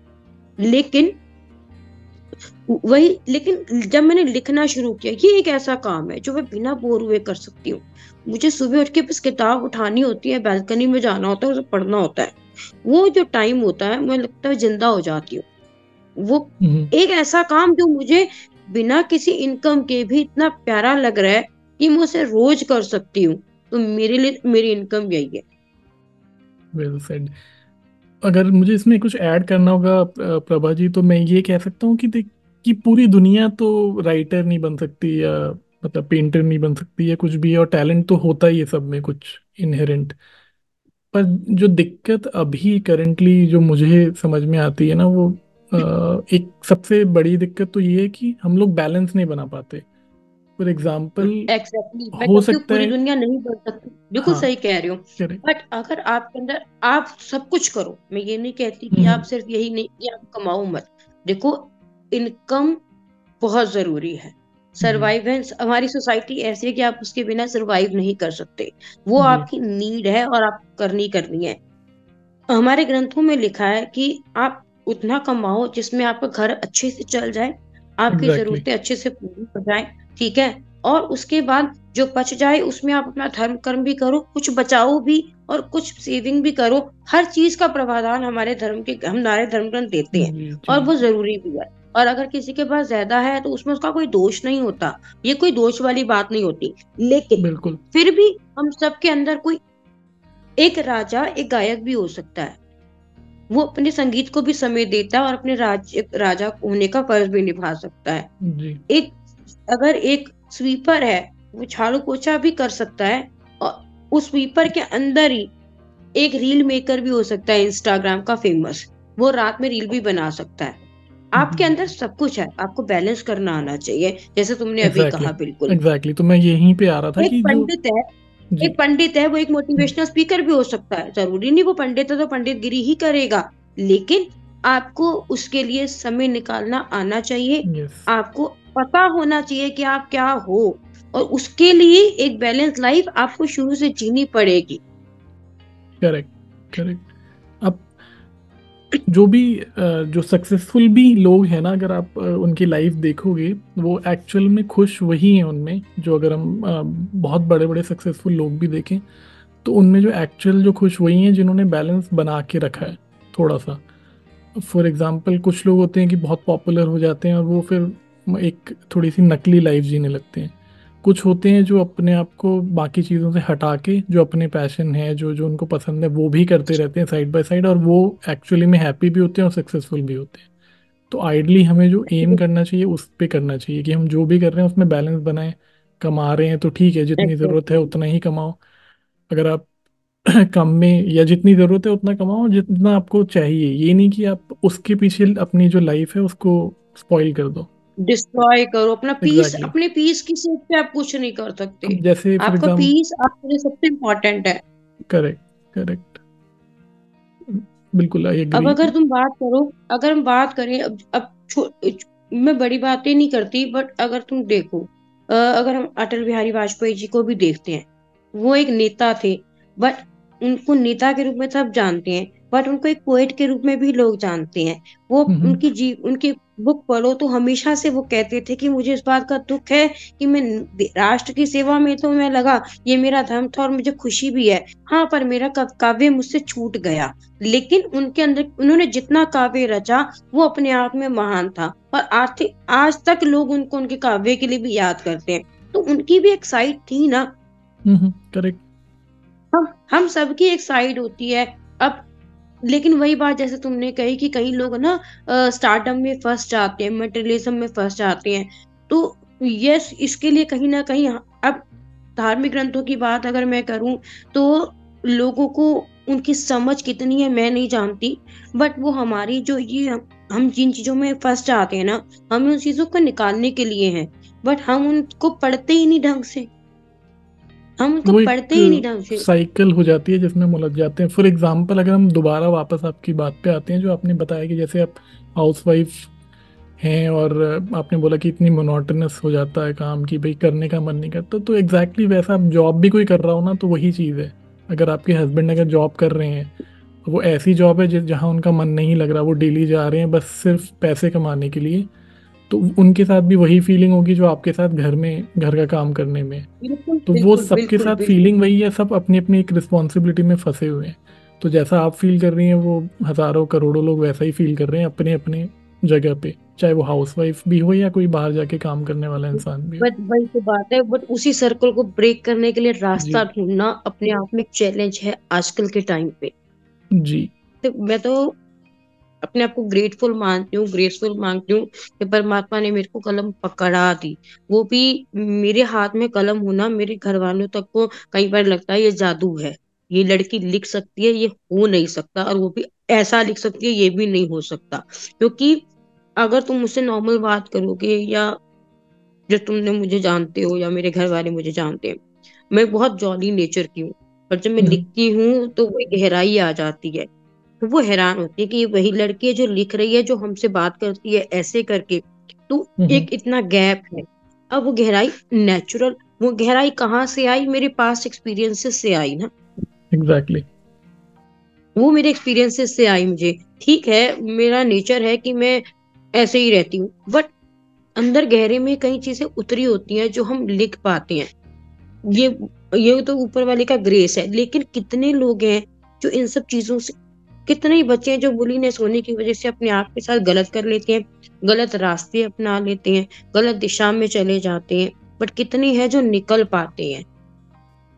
बिल्कुल। और कहीं ना कहीं इन्हीं चीज़ों के ऊपर काम होना चाहिए एजुकेशन एजुकेशन लेवल पे भी होना चाहिए पेरेंटिंग लेवल पे भी होना चाहिए। आजकल के टाइम पे बहुत सारे पेरेंटिंग सेशंस होते हैं। हम्म। और कमाल की बात एक अजीब सी बात और बताती हूँ। इंडिया जैसे देश में जहाँ इतने लोग हिंदी भाषी हैं, आजकल जब तुम इंटरनेट खोलो तो बहुत ही कम पेरेंटिंग सेशन होते हैं जो हिंदी में होते हो। आधे से ज़्यादा पेरेंटिंग सेशन इंग्लिश में होते हैं और लोगों को समझ नहीं आ रहे होते हैं। ऐसे बहुत रेयर होते हैं जो हिंदी में बोल रहे होते हैं। मैं इंग्लिश के अनफेवर में बिल्कुल नहीं हूँ, क्योंकि मैंने इंग्लिश पढ़ी है, मैं पूरी लाइफ टाइम इंग्लिश मीडियम से पढ़ी हूँ। बट पता नहीं क्यों मेरा कंफर्ट जोन हिंदी है। ठीक है? मैं हम्म। बाईलैंग्वेज हूँ मैं हिंदी इंग्लिश मिक्स करके बोलती हूँ क्योंकि इंडिया में या दिल्ली के जो लोग स्पेशली हैं उनकी कोई भाषा नहीं है। हमारी कोई लैंग्वेज नहीं है हम सारी भाषा बोलते हैं। जी जी खिचड़ी है हमारी जैसे मैं अपने हमारी भाषा में खिचड़ी हम सब कुछ बोलते हैं। अच्छा मेरे अंदर क्या है कि मैं जैसे लोगों के बीच में बैठती हूँ वैसे बोलना शुरू कर देती हूँ। अगर हम्म। आज मैं पंजाबियों में बैठी हूँ तो मैं पंजाबी बोल। आज मैं जाटों के बीच बैठी तो धीरे धीरे मेरी लैंग्वेज वैसी हो जाएगी। मैं हरियाणवी भी बोल लेती हूँ, मैं बिहारी लैंग्वेज भी बोल लेती हूँ। मेरी कोई लैंग्वेज नहीं है, मैं सबके साथ मिक्स हो जाती हूँ। इवन अगर मैं पंजाबी भी बोलती हूँ तो मेरी पंजाबी में फ्लेवर ऑफ़ पंजाबी है। पंजाबी एक पिंडों वाली पंजाबी, एक शहरों वाली पंजाबी, एक कहीं की पंजाबी, उसमें भी फ्लेवर है। तो मेरी हम्म, भाषा बहुत मिक्स है। तो मैं अगर जिसके साथ बैठती हूँ वो मुझे हमेशा ये समझता है कोई कहने अगर मैं जाटों में बैठी हूँ तो कहेंगे आप जाट। अगर मैं हिंदुओं में बैठी तो कहेंगे आप हिंदू तो मेरा इतनी फ्लेक्सिबिलिटी है।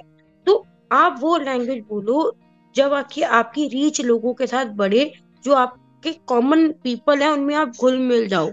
आप एक लैंग्वेज एक लैंग्वेज को इतना इलीट मत बना दो कि लोग आपसे कनेक्ट ही फील ना करें। बिल्कुल। ठीक है? लोग आपसे कनेक्ट ही ना हो पाए तो वो ऐसी लैंग्वेज का कोई फ़ायदा नहीं है। इंग्लिश कोई हवा बना रखा है बट ऐसा है नहीं। मुझे लगता है कि आप बस वो बोलो जिससे आप कनेक्ट कर सको दिल से बोलो अच्छे से बोलो। अग्री और ये जो अलीटनेस वाली बात है ये कहीं ना कहीं ज़रूरी नहीं है कि सिर्फ़ इंग्लिश के साथ है ये अगर आप देखेंगे तो हिंदी के साथ भी है।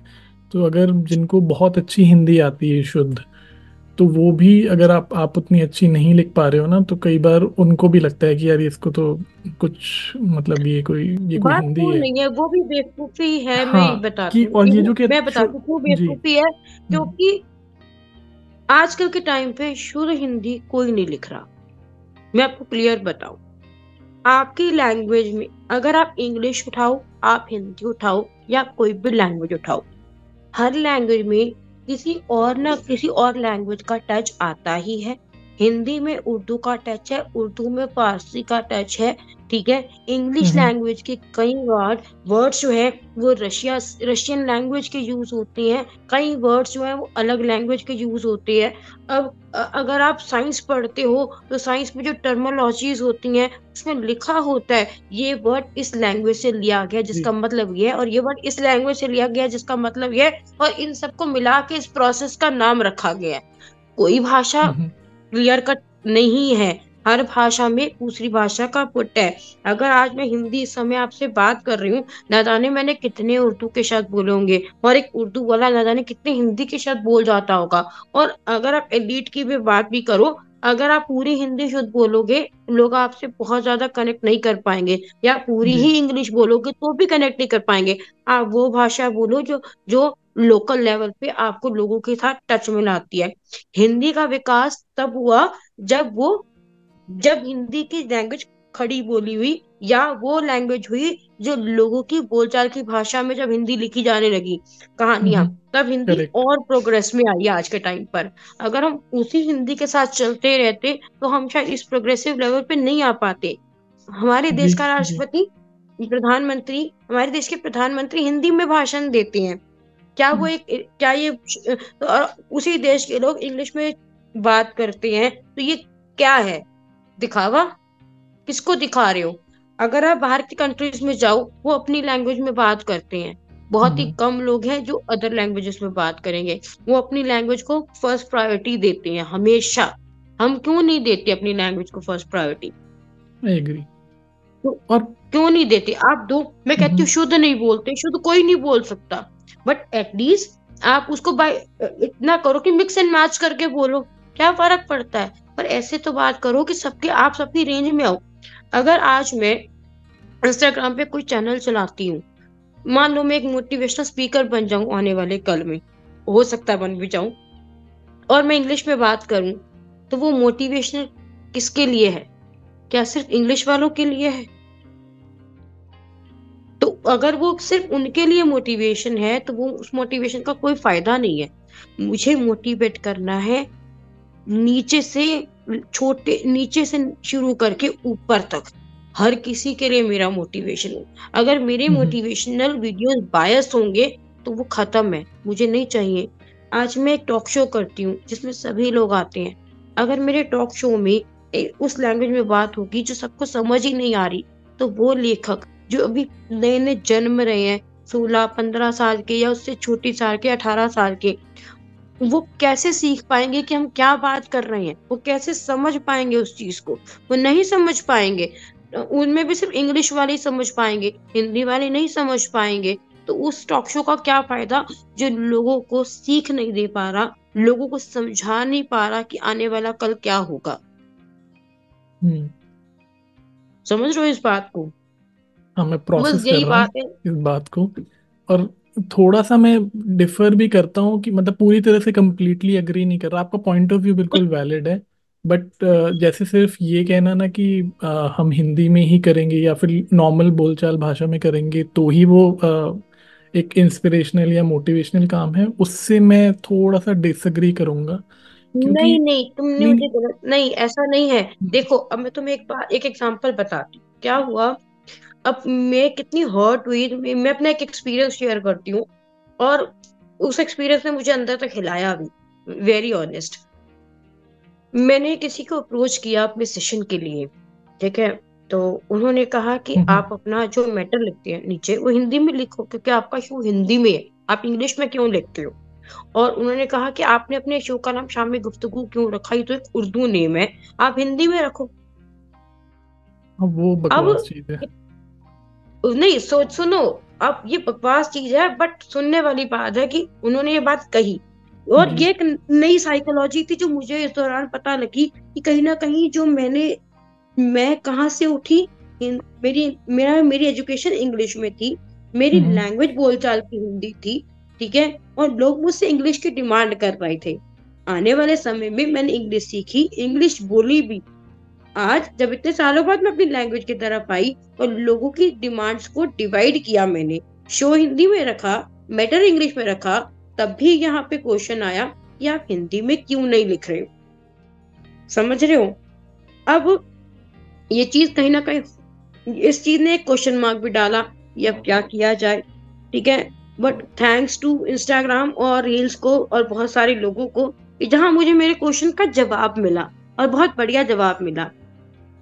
जवाब क्या मिला? अ, विकास दिव्य कीर्ति सर के बारे में सुना है ना तुमने? जी जी। आईएएस की कोचिंग देते हैं। मैं उनकी वीडियोस लगातार देखती हूँ। मैंने उनसे बहुत कुछ सीखा है। मैं सही बताऊँ क्योंकि जब आप कई बार बहुत डिप्रेस होते हो तो आपको एक इंस्पिरेशन चाहिए और लाइफ को सही तरीके से जीने का एक रास्ता भी चाहिए होता है। तो कुछ मैं बहुत कम लोगों को सुनती हूँ लेकिन जिनको सुनती हूँ फिर उनको लगातार ही सुनती हूँ।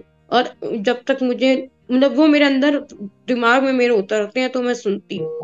तो वहाँ मुझे एक जवाब मिला अ, कि पिछ बहुत अच्छे से मुझे याद नहीं है बट एक जगह उन्होंने यही बात कही थी कि हमारे जैसे कि उन्होंने यही बात कही थी कि हमारे कॉन्स्टिट्यूशन में एक जगह पर हिंदी अ, को लेकर कुछ बात कही थी। इंडिया वर्सेस भारत और भारत वर्सेस इंडिया करके उनका एक वो था सेशन था। तो वहाँ पर उन्होंने कुछ कहा था। मुझे एग्जैक्टली exactly बहुत क्लियर वो बात याद नहीं है बट मुझे मेरी बात का जवाब वहाँ मिला। कह रहे आप जब आईएएस बनते हो आप उसके पेपर देते हो ठीक है? आपको वहाँ इंग्लिश एक जैसे सब्जेक्ट्स होते हैं वो मैंडेटरी होते हैं वो देना ही होते हैं। आप वहाँ लिखते हो आप सारा काम भी वहाँ इंग्लिश में ही करते हो ठीक है? लेकिन हम्म। जब आप फ़ील्ड पे उतरते हो तो वहाँ पर इंग्लिश वाले बंदे नहीं होते वहाँ लोकल लोग होते हैं। जिनके साथ आपको डील करना है ठीक है? बाबू साहब से डील करना है वो एक अलग बात है। पर जब आप जमीनी तौर पे लोगों की प्रॉब्लम सॉल्व करते हो तब आप उस इंग्लिश को लेकर नहीं बैठ सकते ना। तब आपको उनकी रीजनल लैंग्वेजेस भी आपको आनी चाहिए। कई बार कुछ क्षेत्र ऐसे होते हैं जहाँ आपको आपकी रीजनल लैंग्वेज आनी चाहिए या फिर आप एक ट्रांसलेटर रखते हो अपने साथ। जी। तभी आप उससे कम्युनिकेट कर पाओगे। तो काम की लैंग्वेज में अगर मैंने वहाँ लिख भी दिया या हिंदी में लिखा वो मैटर नहीं करता। जब मैं कम्युनिकेट कर रही हूँ तब मेरा और उनका जो कंफर्ट लेवल है वो इम्पोर्टेंट होता है मुझे लगता है। और जहाँ तुम कह रहे हो कि मोटिवेशनल वीडियो इंग्लिश में बनने कोई बुराई नहीं क्योंकि भैया इंग्लिश वालों को भी मोटिवेशन चाहिए। इंग्लिश वालों को मोटिवेशन चाहिए इसमें कोई डाउट नहीं है। मैं कहती हूँ होना भी चाहिए। तो इसका एक ही वही वही पॉइंट ऑफ़ व्यू है कि हर चीज़ का बैलेंस हो। अगर मैं एक इंग्लिश की बना रही हूँ तो मैं हिंदी की भी बनाऊँ और इंग्लिश की भी बनाऊँ। अगर हम्म। नहीं आती तो वो एक एक्सेप्शनल पॉइंट है। अब क्या होता है मैं आपको एक छोटा सा एग्ज़ाम्पल बताती हूँ। मेरे फादर बैंक गए थे। हम्म। बैंक में अगर आप बैंक जा रहे हो दिल्ली के सभी बैंक में आपको हिंदी लैंग्वेज वाले बंदे होते अवेलेबल है। सबको हिंदी आती है। आती है। बट क्या होता है तो लड़ाई होती है ना या कोई बहस हो जाती है तो वो हम्म। लोग इंग्लिश में शुरू हो जाते हैं। वो क्यों होते हैं? बिकॉज़ दे थिंक कि उनकी इंग्लिश उनको बड़ा करती है और दूसरे को छोटा दिखाने में हेल्प करती है। मेरे फादर वहाँ गए वो कुछ बात हम्म। कर रहे थे तो नॉर्मल हिंदी में ही बात करेंगे भैया वो लेकिन उनकी मदर टंग हुआ तो हिंदी में बात करेंगे। जी। तो वो इंग्लिश में बोलने लग गए कुछ। मेरे फादर ने कहा मैं आपसे हिंदी में बात कर रहा हूँ तो आप मुझे हम्म। हिंदी में जवाब दो। आप मुझे इंग्लिश में जवाब क्यों दे रहे हो? तो पॉइंट इज़ पर उन्होंने सुना नहीं उस बात को। ठीक है। इन द एंड मेरे फादर को मैनेजर के पास जाना पड़ा कि जब मैं हिंदी में बात कर रहा हूँ मैं मैं आपके बैंक में पैसे जमा कराता हूँ आप मेरे से इंग्लिश में बात क्यों कर रहे हो? ठीक है? तो कहीं ना कहीं जिन लोगों को आती है वो भी नहीं बात करते। अब अगर मैं देखा जाए सिनेमा में जितने लोग हैं क्या उनको हिंदी नहीं आती? बट जब पर वो टशन मारने के लिए इंग्लिश ही क्यों बोलते हैं? अगर आप नहीं जहाँ ज़रूरत है आप वहाँ बोलो। जहाँ ज़रूरत नहीं है लोग वहाँ पर भी सिर्फ़ दिखावे के लिए बोलते हैं तो वो गलत चीज़ है। मैं उस चीज़ पे मैं किसी को वो नहीं कहती कि ये ना करो या वो ना करो। कहीं ना कहीं तुम कह हम्म। सकते हो कि मेरा एक्सपीरियंस लाइफ का ऐसा रहा है मैंने जमीनी तौर पे ये चीज़ें देखी हैं ये बायसनेस देखी है इसलिए मैंने इस बायसनेस को ज़्यादा समझा भी है। लेकिन मैं फिर भी कहती हूँ कि सभी सही होते हैं।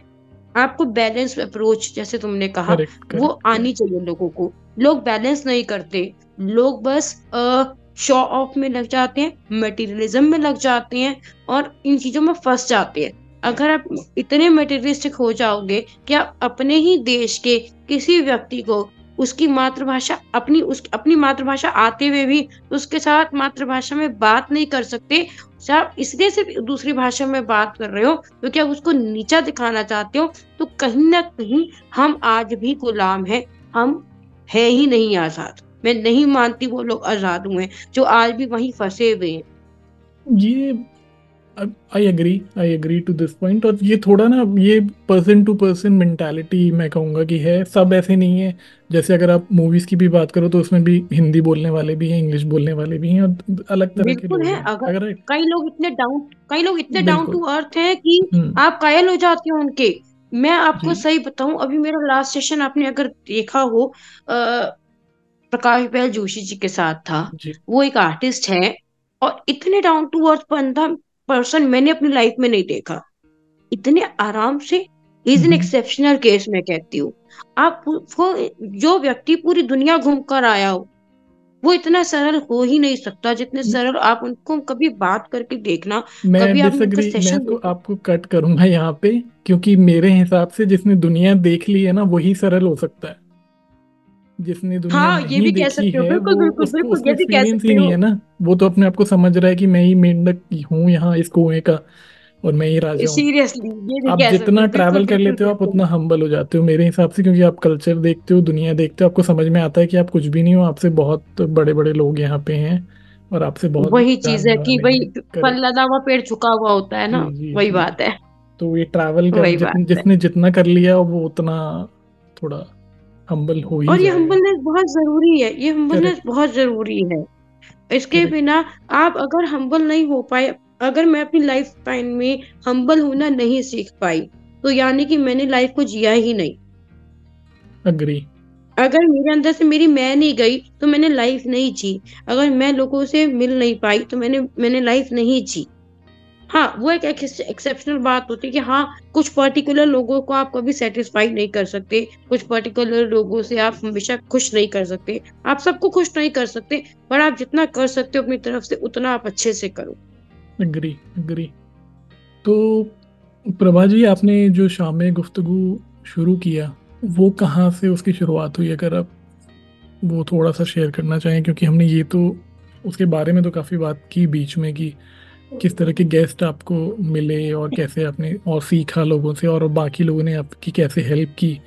बट वो जो आइडिया था कि हाँ ये शुरू किया जाए और वो कैसा उसका अब तक का एक्सपीरियंस रहा है ओवरऑल वो अगर उसके बारे में आप कुछ बताना चाहें। गौरव, इसका क्रेडिट भी मैं पता है किसको देती हूँ? इसका क्रेडिट मैं काशा एंटरटेनमेंट को देना चाहूँगी, उसमें करण कपूर को देना चाहूँगी। आ, मैं लाइव नहीं जाती थी। मुझे लाइव जाने में डर लगता था मैं सच बताऊँ तो। मुझे कई लोगों ने कहा आप लाइव आओ। तो मुझे बहुत डर लगता था लाइव से। मेरे लिए लाइव एक हवा था।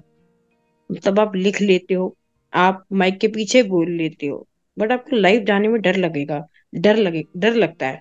ये मेरे साथ बहुत ज़्यादा होता था। मतलब मुझे लगता था पता नहीं मैं बोल पाऊँगी या नहीं पाऊँगी। इसके क्रेडिट उनको भी जाता है प्लस अगेन संचित विकोकिया को भी जाता है। पहले मुझे करण कपूर का कोई वो था ओपन माइक था, एक सेशन था। तो उनके ओपन माइक्स होते रहते थे रात को तो मैं कई बार सुनती थी। तो उन कई बार कहते थे, आप ज्वाइन करो, आप अच्छा वो लिखते हो, ये वो। बहुत अच्छा उन्होंने मुझे सपोर्ट किया। बट पता नहीं, अंदर में एक झिझक रहती थी। तो मैं मोस्टली जो मेरी गाइड के तौर पे मैं उन्हीं को याद करती थी तंजित को। मैंने उनसे पूछा कि मैं क्या करूँ, कैसे करके? मैंने कभी लाइव नहीं किया मुझे बताओ। और कुछ नहीं करना, जैसे आप व्हाट्सएप पे बात करते हो, वैसे करो फ्रेंड्स के साथ जैसे करते हो, आप कर लोगे। चलो ट्राई करती हूँ। फिर मैंने ओपन माइक के लिए वहाँ पे उनको बोला कि मुझे आना है। तीन लोगों का ओपन माइक था तो मैंने वहाँ पे ओपन माइक किया। मुझे बड़ा अच्छा लगा, गौरव। बहुत अच्छा लगा। और उसी मैंने दिल से बोला। मुझे लग नहीं रहा था मैं इतने अच्छे से बोल पाऊँगी। ये मुझे लग रहा था मैं मैं थोड़ी मैं जितनी नर्वस थी, मेरे चेहरे पे नर्वस पता नहीं लोगों ने देखी नहीं देखी। मैं जितनी नर्वस थी, मैं उतनी खुश थी उस सेशन को करने के बाद। मुझे लगा जैसे मैं ज़िंदा हो गई। उसके बाद, थोड़े दिनों बाद मुझे उन, करण ने दोबारा अप्रोच किया काशा से कि मैं चाहता हूँ कि आप फिर मैंने खुद करण को कहा कि करण आप इंटरव्यू सेशन लेते हो। मैं भी आपके लिए इंटरव्यू सेशन में आना चाहती हूँ ट्राई करना चाहती हूँ। तो उसने कहा कि मैं ज़रूर आपको बताऊँगा, कुछ होगा तो। करण ने मुझे अप्रोच किया, फिर उसने मुझे एक सेशन दिया। मैंने पहली बार सेशन लिया था। मुझे कुछ भी नहीं आता था ए बी सी डी भी नहीं। तो मुझे नाम उस समय याद नहीं आ रहा। उनके सेशंस एक लड़की लेती थी तो उसने मेरी बहुत हेल्प करी ड्यूरिंग द सेशन कि आपको कैसे पूछना चाहिए कैसे बात करना चाहिए। हमने व्हाट्सएप पे बहुत सारी बातें करी वीडियो कॉल्स के ज़रिए। तो मैंने पहला सेशन तब लिया।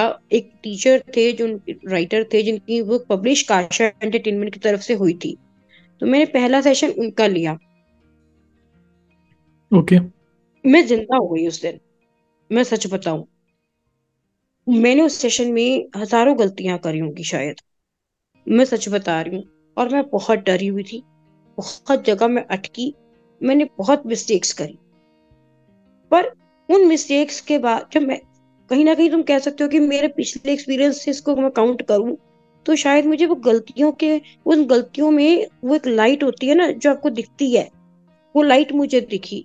ये ये भी कह सकते हो कि मेरे अंदर की प्रभा, यानी कि आभा जागी। तो मुझे वो आभा दिखी।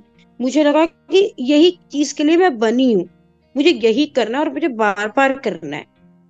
फिर उसके बाद मैंने थोड़ी हिम्मत करी, मैं कहा यार करूँ या ना करूँ, मेरा मन था एक शो करने का।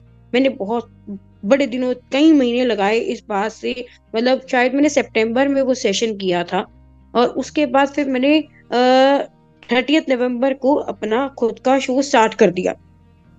और यकीन मानो, मुझे नहीं पता जब मैं कैंप मेरा मेरा जो पहला सेशन था शामी गुप्तगु का, हरप्रीत कौर के साथ था। बड़ी गलतियाँ करी थी मैंने गौरव उसके अंदर। मैं आज भी अपना पहला एपिसोड नहीं देख पाती, मैं सच बताऊँ।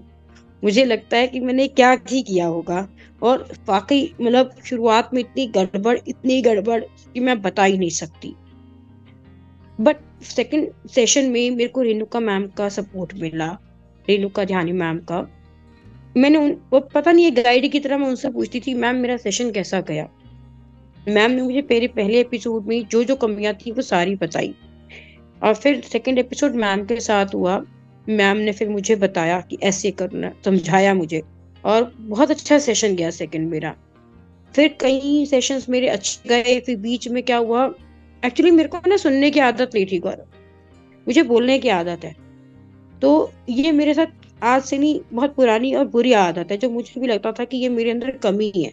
मैं सुनती कम थी और बोलती ज़्यादा थी। तो मुझे ये सीखना था, सुनना क्योंकि कहा जाता है कि एक अच्छा लिसनर होना बहुत ज़रूरी है, ठीक है? एक अगर आप लाइफ में कहीं कुछ पाना चाहते हो तो और ये कमी मेरे अंदर बहुत बुरी है। तो मुझे लगा कि शायद यही एक रास्ता है, जो मुझे ज़िंदा भी कर रहा है, मेरा एरिया भी वाइड कर रहा है, और मुझे सिखा भी रहा है। इससे अच्छी चीज़ कुछ हो ही नहीं सकती। आप दुनिया के अलग अलग लेखकों से मिलोगे, इस बहाने उनकी किताबें पढ़ोगे, उनको जानोगे, आप सुनना सीखोगे, आप क्वेश्चन कोई भी पूछ लेता है। क्वेश्चन पूछना कोई बड़ी बात नहीं। दो साल छोटा था, एक साल का बच्चा पूछता है, ये क्या है, वो क्या है, वो क्या है? क्वेश्चन की क्वालिटी मैटर करती है। क्वांटिटी, क्या पूछ रहे हो वो मैटर नहीं करता। पूछ तो कोई कुछ भी लेगा। सिली क्वेश्चन भी लोग पूछते हैं। बट अपने क्वेश्चंस की क्वालिटी में वो एक स्पेशल स्पार्क लाना वो भी मुझे यहीं से सीखने को मिला। और डे बाय डे ये चीज़ यहाँ से इंक्रीज हुई। मैं सीरियसली बहुत सारे लोगों का श्रेय होगा अगर आज मैं शाम गुफ्तगु कर रही हूँ। और सीरियसली जब मैं शाम गुफ्तगु करती हूँ तो मैं ज़िंदा हो जाती हूँ। और पहले एपिसोड के बाद हर एपिसोड के साथ ऐसा होता है, मुझे नहीं पता होता मेरा अगला गेस्ट कौन होगा। मुझे कभी नहीं पता होता, मैंने पूरा एक साल ये सोचा कि मैं अपने सेशन को प्लान करूँगी या कभी अच्छे से तैयारी करूँगी, कभी नहीं करी। आधे घंटे पहले मैं प्रोफ़ाइल खोलती हूँ। वहाँ ये होता है कि मैं थ्रू आउट उनकी प्रोफ़ाइल देखती रहती हूँ, पढ़ती रहती हूँ, लेकिन पूछूँगी क्या, मुझे कभी नहीं पता होता। क्योंकि घर के कामों में और चीज़ों में इतना टाइम देना पड़ता है आपको कि आप इतना नहीं कर पाते। मैं भी कई लोग कर पाती हूँ। और मुझे हमेशा से एक क्वेश्चन रहता और स्पॉन्टेनियस क्वेश्चन होते हैं। मैं उसी टाइम सोचती हूँ या पाँच मिनट पहले मैं क्वेश्चन कुछ लिख लेती हूँ। रफ आइडिया लिख लेती हूँ। और कई बार क्या होता है कि जो लिखा होता है वो मैंने पूछा ही नहीं होता। मैंने कुछ और ही पूछा होता है सेशन में। वो डिपेंड करता है कि आपकी बात कैसे हो रही है। और ऑन द स्पॉट क्वेश्चन बन जाते हैं। कई लोग मुझे कहते हैं कि ये आपकी कला है। मैं कहूँ, मुझे नहीं पता कला है, मुझे तो पता ही नहीं मेरी कला है। बस मैं कर लेती हूँ, कैसे होता है मुझे नहीं पता। और ये बस फ्लो में बहता गया और ये कह सकते हो कि हाँ मुझे ये करना है, क्योंकि मुझे ये करके बहुत अच्छा लगता है। मैं अपने आप को, मुझे लगता है कि वो कहते हैं ना कि आप ज़िंदगी में बहुत कुछ हासिल करते हो, बट वो एक पल जब आप अपने आप में संपूर्णता महसूस करते हो, वो लोग इसे मेडिटेशन भी कहते हैं पर मुझे मेरी मेडिटेशन यहीं पर मिली। उस एक उस एक उस क्षण में अपने आप को मेडिटेशन फॉर्म में पाती हूँ क्योंकि मैं अपने आप को अपने आप में संपूर्ण समझती हूँ। मुझे इतनी इतना अच्छा लगता उस समय। बस यही है और कुछ नहीं है। नाइस हम्म, और ये जो अभी आपने जो आंसर दिए उससे काफ़ी चीज़ों से मैं भी रिलेट कर सकता हूँ क्योंकि कहीं ना कहीं सेम चीज़ मैं भी इस पॉडकास्ट के ज़रिए कर रहा हूँ। और मेरा भी एम मोटा मोटा यही था कि सेल्फ इम्प्रूवमेंट और जो मिलोगे आप लोगों से तो उनका जो पर्सपेक्टिव है वो पता लगता है तो उससे सीखते हैं। और आप रेगुलरली जब आप कुछ चीज़ कर रहे हो तो उससे इम्प्रूवमेंट तो आती है जैसे कई चीज़ें हैं जैसे आपने बोला कि मुझे अपनी आवाज़ पसंद नहीं थी तो वो मेरे साथ भी था कि जो रिकॉर्डेड आवाज़ है वो नहीं समझ में आती थी कि कैसी है। और रही बात तैयारी करने की तो आई थिंक मैंने आपके साथ लाइव किया हुआ है जो आपने मुझे बुलाया था इस शाम गुफ्तु में।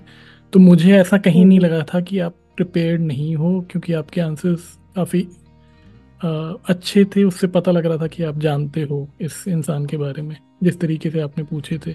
इनफैक्ट उसका ऑपोजिट मेरा हाल था कि sorry sorry let me complete sorry please बोलो प्लीज़ प्लीज़ प्लीज़ तो उससे उल्टा मैं मेरा ये होता है कि आ, मैं कोशिश जानबूझ के नहीं करता था कि मुझे पता हो या उस बारे में या उस इंसान का कोई पुराना इंटरव्यू सुना जाए क्योंकि उससे ना फिर कई बार रेपिटेटिव चीज़ें हम पूछने लग जाते हैं कि अच्छा वहाँ ये पूछा था तो वो हम्म। चीज़ें सबकॉन्शियसली हमारे माइंड में आ जाती है। वो अच्छा है बुरा है हम्म, मुझे नहीं पता बट मेरा ये रहता था कि मैं जो क्वेश्चन मैं पूछूँ जो उससे मुझे जवाब मिले जैसे आप मुझे कुछ बता रहे हो। जैसे आज आपने बहुत ऐसी चीज़ें बताई हैं जो लोगों को नहीं पता होंगे आपके बारे में तो वहाँ से जो जो नेचुरली फिर एक फॉलोअप क्वेश्चन निकलता है वो पूछना। तो आई थिंक वो एक जब आपने नाम ही गुफ्तगु रखा है या फिर जो पॉडकास्ट फॉर्मेट भी एक तरह का डिस्कशन ही होता है more than an interview I would say तो वो हम्म। कहीं ना कहीं सूट करता है कि आप एक डिस्कशन फॉर्मेट रखें। ऐसा ना हो कि आप एक सेट पैरामीटर्स में हो। तो I think that is something which is working for you I would say क्योंकि मैंने भी जितने एपिसोड अभी तक सुने हैं एक तो वो शॉर्ट और सिंपल होते हैं ज़्यादा लेंदी भी नहीं होते हैं unlike few podcast and other interviews so और उसमें काफ़ी पता लग जाता है इंसान का। तो congratulation to you for that thank you और yeah. पता है कई बार क्या होता है कुछ सेशन के दौरान मुझे कुछ लोगों ने कहा कि आप क्वेश्चन प्रिपेयर किया करो और पहले से दे दिया करो। यो क्या ये कह सकते हो कि स्क्रिप्टेड कर दो। मैंने सुना ज़रूर बट मैंने किया नहीं। मैंने कहा, मैं स्क्रिप्टेड नहीं करूँगी, फिर मैं उलझ जाऊँगी। मुझे स्क्रिप्टेड काम मैं कर ही नहीं सकती। मुझे लगता है जो अनप्लान होता है जो जैसे तो आपने कहा, वो नेचुरलनेस जो है ना, वो अलग ही होती है। वो बहुत ज़रूरी है। अग्री स्क्रिप्ट पूरा नहीं बट हाँ वही अगेन मतलब मेरी जो आजकल जो मेरी सोच चल रही है ना, वो ले दे के बैलेंस पे आ जाती है। तो बिल्कुल अनप्लान्ड होगा तो वो भी कहीं नहीं जाएगा क्योंकि आपको पता ही नहीं होगा किस डायरेक्शन में लेके जाना है। तो एटलीस्ट एक थीम सेट होना चाहिए कि हम इस बारे में बात करना चाहते हैं। एक प्राइमरी थीम और फिर उसके अराउंड हम जो भी बात कर रहे हैं वो अपने आप ही निकलती जाएँगी। बट कई बार ऐसा होगा ना कि हम बिल्कुल थीमलेस बात कर रहे हैं। फॉर एग्ज़ाम्पल अगर मैं आपसे बात कर रहा हूँ तो मुझे एटलीस्ट इतना आइडिया है कि मुझे आपके शो के बारे में बात करना है और आपकी जो जो चैलेंजेस रहे हैं उसके बारे में बात करना है। इसके अलावा फॉर एग्जांपल अगर मैं पुराने अपने एक्सपीरियंस like आप बेसिक नहीं एक्चुअली लोग क्या कहते हैं वो कहते हैं आप पर्टिकुलर क्वेश्चन ही बता दो। ऐसा नहीं होता। हाँ, हम आपको आइडिया दे सकते कि हम ये इस इन टॉपिक्स के बारे में बात करेंगे हम्म, आपके। हम्म, हम्म। हम इतना आइडिया तो मैं भी देती हूँ कि आपके इस इस चीज़ के बारे में बात होगी। अब आप कहो कि पहला क्वेश्चन क्या पूछने वाली हूँ दूसरा पूछने वाली हूँ तीसरा फिर मैं वो नंबर में नहीं फंस सकती। वो वो फ्लो नहीं आएगा हमारी बात का फिर। वो आई थिंक कई बार वो थोड़ा जो हमारा नेचर होता है ना उस पर भी डिपेंड करता है क्योंकि कुछ लोग चाहते हैं कि बिल्कुल सब फ्लो में हो और कहीं वो अटके ना कुछ आंसर देते हो स्पेशली लाइव में। फॉर एग्जांपल अभी हम पॉडकास्ट रिकॉर्ड कर रहे हैं तो इसमें इतना फ़र्क नहीं पड़ता। बट जब लाइव होता है इंसान तो थोड़ा सा यहाँ पर मैं गौरव आपको इंटरप्ट करूँगी सॉरी बट क्या होता है हम्म। कि सॉरी मैं आपको इंटरप्ट कर रही हूँ बट क्या होता है कि अगर आप एक लेखक हो और आप एक कलाकार हम्म। मेरा शामी को पार्ट वन लेखकों के लिए था। अगर आप लिख रहे हो अपने मन की बात तो आप अपने मन की बात कह भी सकते हो। ठीक है? आपको अपनी बात रखनी भी आनी चाहिए। ज़िंदगी में हर चीज़ प्लानिंग के साथ नहीं आएगी। कभी कभी लाइफ इज़ लाइफ में कुछ भी प्लान नहीं होता। लाइफ एक अनप्लान चीज़ है। आप कितनी मर्ज़ी प्लानिंग कर दो, कर लो। कब वो अनप्लान हो जाएगी, आपको नहीं पता। अगर आप उस चीज़ के लिए भी प्रिपेयर नहीं हो या आप एक अनप्लान क्वेश्चन का जवाब नहीं दे सकते बींग अ राइटर और आपको पता है कि आप जो काम करते हो उसी से रिलेटेड क्वेश्चन आपसे पूछे जाएँगे कुछ अलग नहीं पूछे जाएँगे। तो आप अपनी बात कहने में सक्षम नहीं हो पाए तो आप कैसे लेखक हो? दैट आई एग्री मैं ये मतलब मैं डिसएग्री नहीं कर रहा आपकी बात से। वो बिल्कुल वैलिड हम्म। है कि ऐसा होना चाहिए आइडियल सिचुएशन में। बट जैसे आई मीन आप भी एग्री करोगे इस बात से कि हर इंसान का एक जो एक बेसिक नेचर होता है वो अलग होता है। ज़रूरी नहीं है कि right, अगर right, हर कोई राइटर है तो हर कोई एग्जैक्टली अब जैसे फॉर एग्जांपल कोई लाइव आके बहुत अच्छे से बात कर सकता है बिना तैयारी के भी है ना? कईयों को नेचुरली हम्म। आता है कि वो कैमरा फेस कर सकते हैं कईयों को नहीं आता है बट वो लिखते बहुत अच्छा है। तो थोड़ा थोड़ा right, तो सब में डिफरेंस होता ही है। तो वो कंफर्टेबल होने वाली बात है तो आई थिंक उस वो बेनिफिट ऑफ़ डाउट हमें दे देना चाहिए। ये नहीं है कि हम बिल्कुल खारिज कर हैं कि नहीं ऐसे ही नहीं होता। बिल्कुल इस बात से एग्री करती हूँ। बट या बट जो भी है मतलब सबका अपना नेचर है जब तक वो एक्सट्रीम ना हो जाए तो ठीक है। आपका पॉइंट ऑफ़ व्यू बिल्कुल बिल्कुल दुरुस्त है बिल्कुल एप्ट है कि नहीं उस इंसान को इतना होना चाहिए बट क्या वो स्टेज में है? क्या उसका माइंडसेट वैसा है क्या वो वैसा सोचता है वो अलग चीज़ है। बट उससे ये नहीं पता लगता कि वो अच्छा आर्टिस्ट या राइटर या जो भी वो काम करता है उसमें अच्छा नहीं है। जैसे उसका एक बट इससे मैं तुम्हें एक और बात बताऊँ लेकिन कई लोगों के साथ मैंने ऐसा किया ना तो आफ्टर दैट उनके जो फीडबैक आया लाइक मैं आफ्टर सेशन एक कॉल करती हूँ कि आपको कैसा लगा। तो कई लोगों को लगा कई लोगों के फीडबैक में यही आया कि हमें भी नहीं पता था कि हम ऐसे बोल सकते हैं। हमें यहाँ आके पता चला कि हम ऐसे बोल सकते थे। Exactly exactly. कि हमने खुद को हमने खुद को डिस्कवर किया इस तरीके के इंटरव्यू में। हाँ इससे तो मैं खुद एग्ज़ाम्पल हूँ जो आपने मुझे बुलाया था all of a sudden I I am use to asking questions listening to others but फिर उसमें एक घंटे कब निकले और मैंने क्या क्या बकवास की तो वो मुझे खुद पता है तो I can I can relate to it तो अभी सीज़न टू जो आप बता रहे थे is it only for writers या अ, कोई मतलब कोई और फ़ील्ड के भी लोग आएँगे या और क्या तरीका है आने का? मैं बताती हूँ। सीज़न टू बेसिकली मैं अभी रिसेंटली मैं एक कुछ अ, एक अभी मैंने एडवर्टाइजमेंट की कह सकते हो या एक रील निकालूँगी जिसमें बेसिकली सीज़न टू सिर्फ़ राइटर्स के लिए नहीं है क्योंकि मैं चाह रही थी कि मैं अपना एरिया वाइड करूँ। मुझे लगता था कि राइटर्स के के इंटरव्यूज़ ले रही थी मैं क्योंकि मैं लिख रही थी। बट कहीं ना कहीं फिर मैं कुछ लोगों के कांटेक्ट में आई। मेरे फ़र्स्ट टू इंटरव्यूज़ थे, आपने देखे होंगे। उनके अंदर कुछ खास था, उन सब के अंदर। कुछ अपनी ड्राइंग को लेके खास था, कुछ डांस स्टेप्स को लेके खास था। तो पता नहीं, मेरे अंदर एक था कि इस दुनिया में आर्टिस्ट जो है ना, वो राइटर भी आर्टिस्ट है पेंटर को भी आर्टिस्ट कहते हैं। हर कोई आर्टिस्ट है। हम सबके अंदर कुछ खास है। हम सब इंस्टाग्राम पे दिखते हैं। बट हम सबकी जो खासियत है, उसके पीछे भी एक शख्स होता है। सिर्फ़ राइटर के पीछे ही एक शख्स नहीं है, एक पेंटर के पीछे भी एक शख्स है, एक डांसर के पीछे भी एक शख्स है, एक टीचर है जो पढ़ा रहा है, उसके पीछे भी एक शख्स है जो अपना एक व्यू रखता है। और हम मुझे लगता है कि सिर्फ़ एस्टेब्लिश ही क्यों जो नए हैं या अपकमिंग हैं, जो सीख रहे हैं या कुछ नया कर रहे हैं, या कुछ अलग कर रहे हैं मतलब कुछ मोटिवेशन हो या कुछ भी हो, उन सबको एक प्लेटफॉर्म मिलना चाहिए जहाँ पर वो अपनी बात रख सके। और कहीं ना कहीं मुझे लगता है कि सोसाइटी को सर्व करने का ये भी एक तरीका हो सकता है कि अगर मैं अलग अलग लोगों को बुलाऊँगी अलग अलग लोगों से बात होगी अलग अलग लोग अपने व्यूज़ रखेंगे तो कहीं ना कहीं शायद सोसाइटी में हम कुछ दे पाए। डायरेक्ट या इनडायरेक्ट वे में हम शायद कुछ सोसाइटी को कंट्रीब्यूट कर पाए। तो इसीलिए जो सेकंड सीज़न है, उसमें मैं अभी इनवाइट करूँगी जितने भी आर्ट उसमें उसका स्लोगन कुछ इस तरीके से रहेगा कि शामी गुफ्तगू का जो टैगलाइन है, जो भी कहो, दिल से कहो। क्योंकि बात तो दिल से ही होगी, बिना दिल के कोई बात नहीं होगी। अपार्ट फ्रॉम दैट अगर आप में कुछ खास है तो शाम में गुफ्तगू आपके साथ है। यानी कि इफ़ यू हैव. अगर आपके अंदर कोई भी क्वालिटी है एनी क्वालिटी जो आपको अलग करती है भीड़ से तो आपको इस तो ये मंच आपके लिए है। आप जो कहो, दिल से कहो, और बस बोलो ताकि लोगों तक आपकी बात पहुँचे, लोगों में नई चीज़ों को लेके एक जागरूकता आए। और कहीं ना कहीं क्या होता है कि पता नहीं, मैं ऐसा मानती हूँ कि हर आर्टिस्ट के पीछे एक स्टोरी होती है। हर आर्टिस्ट कहीं ना कोई आर्टिस्ट ऐसा ही नहीं बनता। आज मैं राइटर बनी हूँ तो मैं ऐसे ही नहीं बनी। शायद मैंने अभी जितनी बातें बताई हैं, उन सबके अलावा भी बहुत सारी बातें होंगी जिन्होंने कंट्रीब्यूट करके मुझे शाम में गुफ्तगू तक का रास्ता दिखाया होगा। मैं ऐसे ही शाम में गुफ्तगू तक नहीं आई। वो तो एक लाइफ ज़िंदगी का छोटा सा हिस्सा मैंने बताया।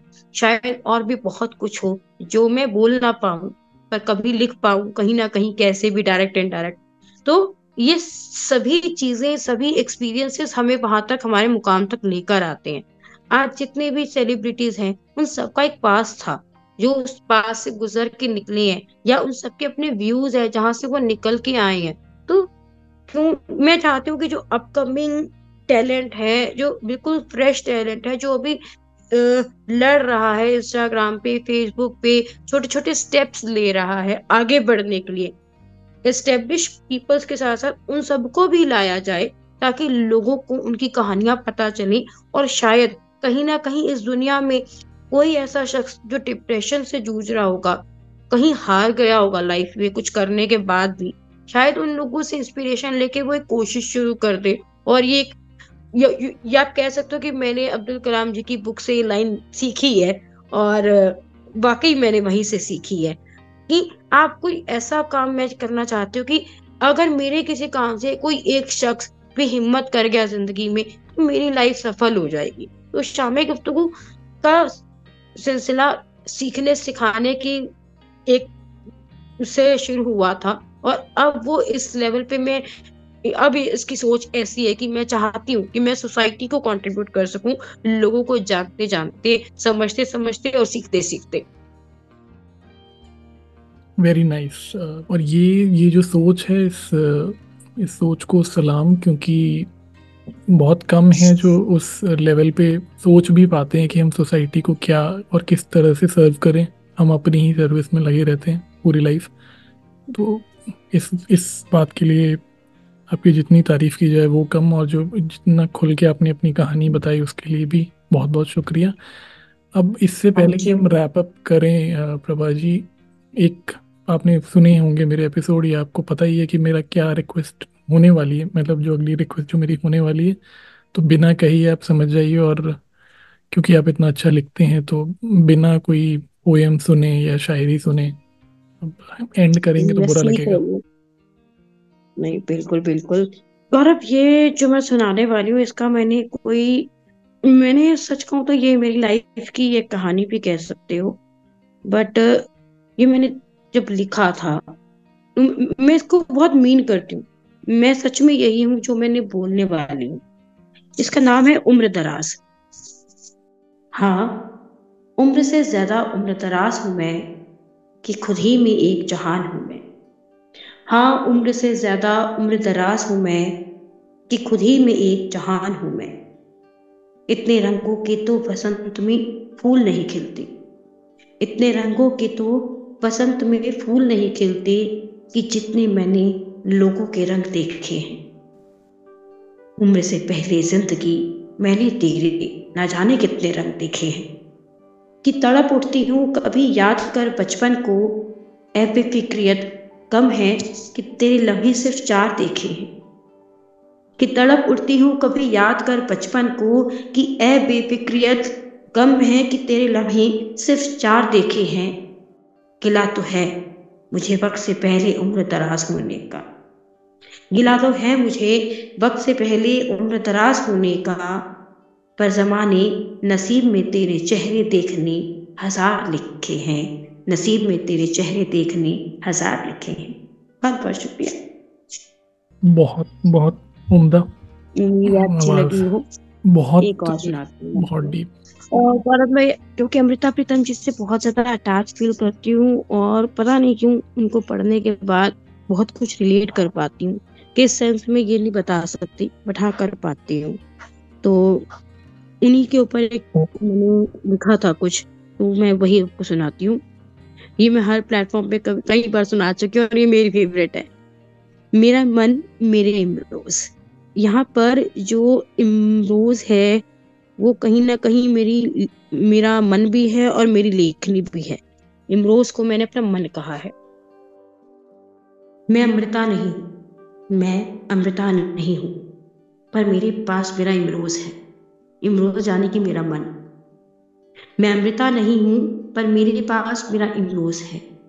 उसने मुझे कागज़ के कैनवस पर नहीं, दिल से थरा के कैनवस पर उतारा है। वो कोई प्रीतम नहीं, कोई साहिर नहीं, जो छूट जाए सफरी ज़िंदगी में। वो तो मेरा इमरोज है, जिसने मुझे हर पल संभाला है। जिसने मुझे ख्वाब दिखाई भी हैं और अपने प्रेम से मुझमें जगाई भी हैं। मेरी कलम की धार को उसने अपने आलिंगन से संवारा है। मेरी मन, मेरे तूने मुझमें विचारों का तूफ़ान उभारा है। मेरी अंधेरी कोठरी में, यहाँ कोठरी का मतलब शरीर है।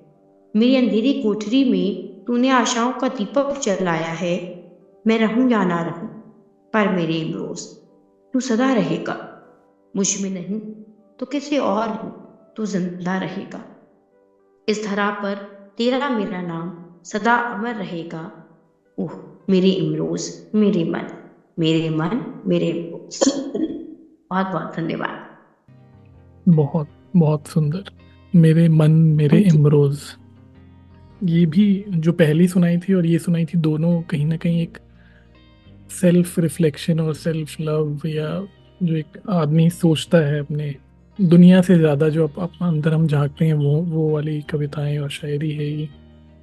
तो बहुत ही बढ़िया सुनकर मज़ा आ गया मुझे फाइनली इतनी हमने इधर उधर की बातें की पूरी दुनिया जहान की बट जो मुद्दा था वो तो मेरा यही था कि शायरी सुननी है आपसे तो बहुत बहुत बढ़िया। मुझे बहुत अच्छा लगा उनसे बात करके। थैंक यू सो मच इस पॉडकास्ट के लिए। कहीं ना कहीं मुझे कहते हैं ना कि अपने आप को ट्रेन आउट करना भी ज़रूरी है। हमारे अंदर बहुत कुछ इकट्ठा हो जाता है। सो so, ये बहुत था मेरे लिए। तो ये जो हमने बातें की हाँ. है आज टुकड़ों में आई थिंक चार या पाँच बार के बाद फाइनली जो हमें मौका मिला इसको पॉडकास्ट को क्लोज करने का तो ये भी एक अलग एक्सपीरियंस हम्म। है और आपकी जो कहानी है वो वाकई में इंस्पिरेशनल है मोटिवेशनल है और जो भी कोई सुनेगा ये पक्की बात है कि वो कुछ ना कुछ सीखेगा और आपसे इंस्पायर ही मतलब होना बनता भी है मैं तो हो गया हूँ अभी सुन के तो आई होप हम्म, आपको हम्म। भी इस पॉडकास्ट में आकर अच्छा लगा होगा और आई होप आप जो कहना चाहते थे दुनिया से वो आप कह पाए और इससे पहले कि हम एंड करें आ, कुछ ऐसा जो आप कुछ रह गया हो या कुछ अभी कहना चाहें तो वो कह सकते हैं। नहीं मुझे बहुत अच्छा लगा। मैंने अपनी बात दिल से कही और बस मेरा यही है कि होपफुली जो मैंने कहा वो मैंने दिल से कहा और मैंने सच कहा। ये सच जो होता है कि मुझे होता है कि हमें अपने सच से रूबरू होना बहुत ज़रूरी है।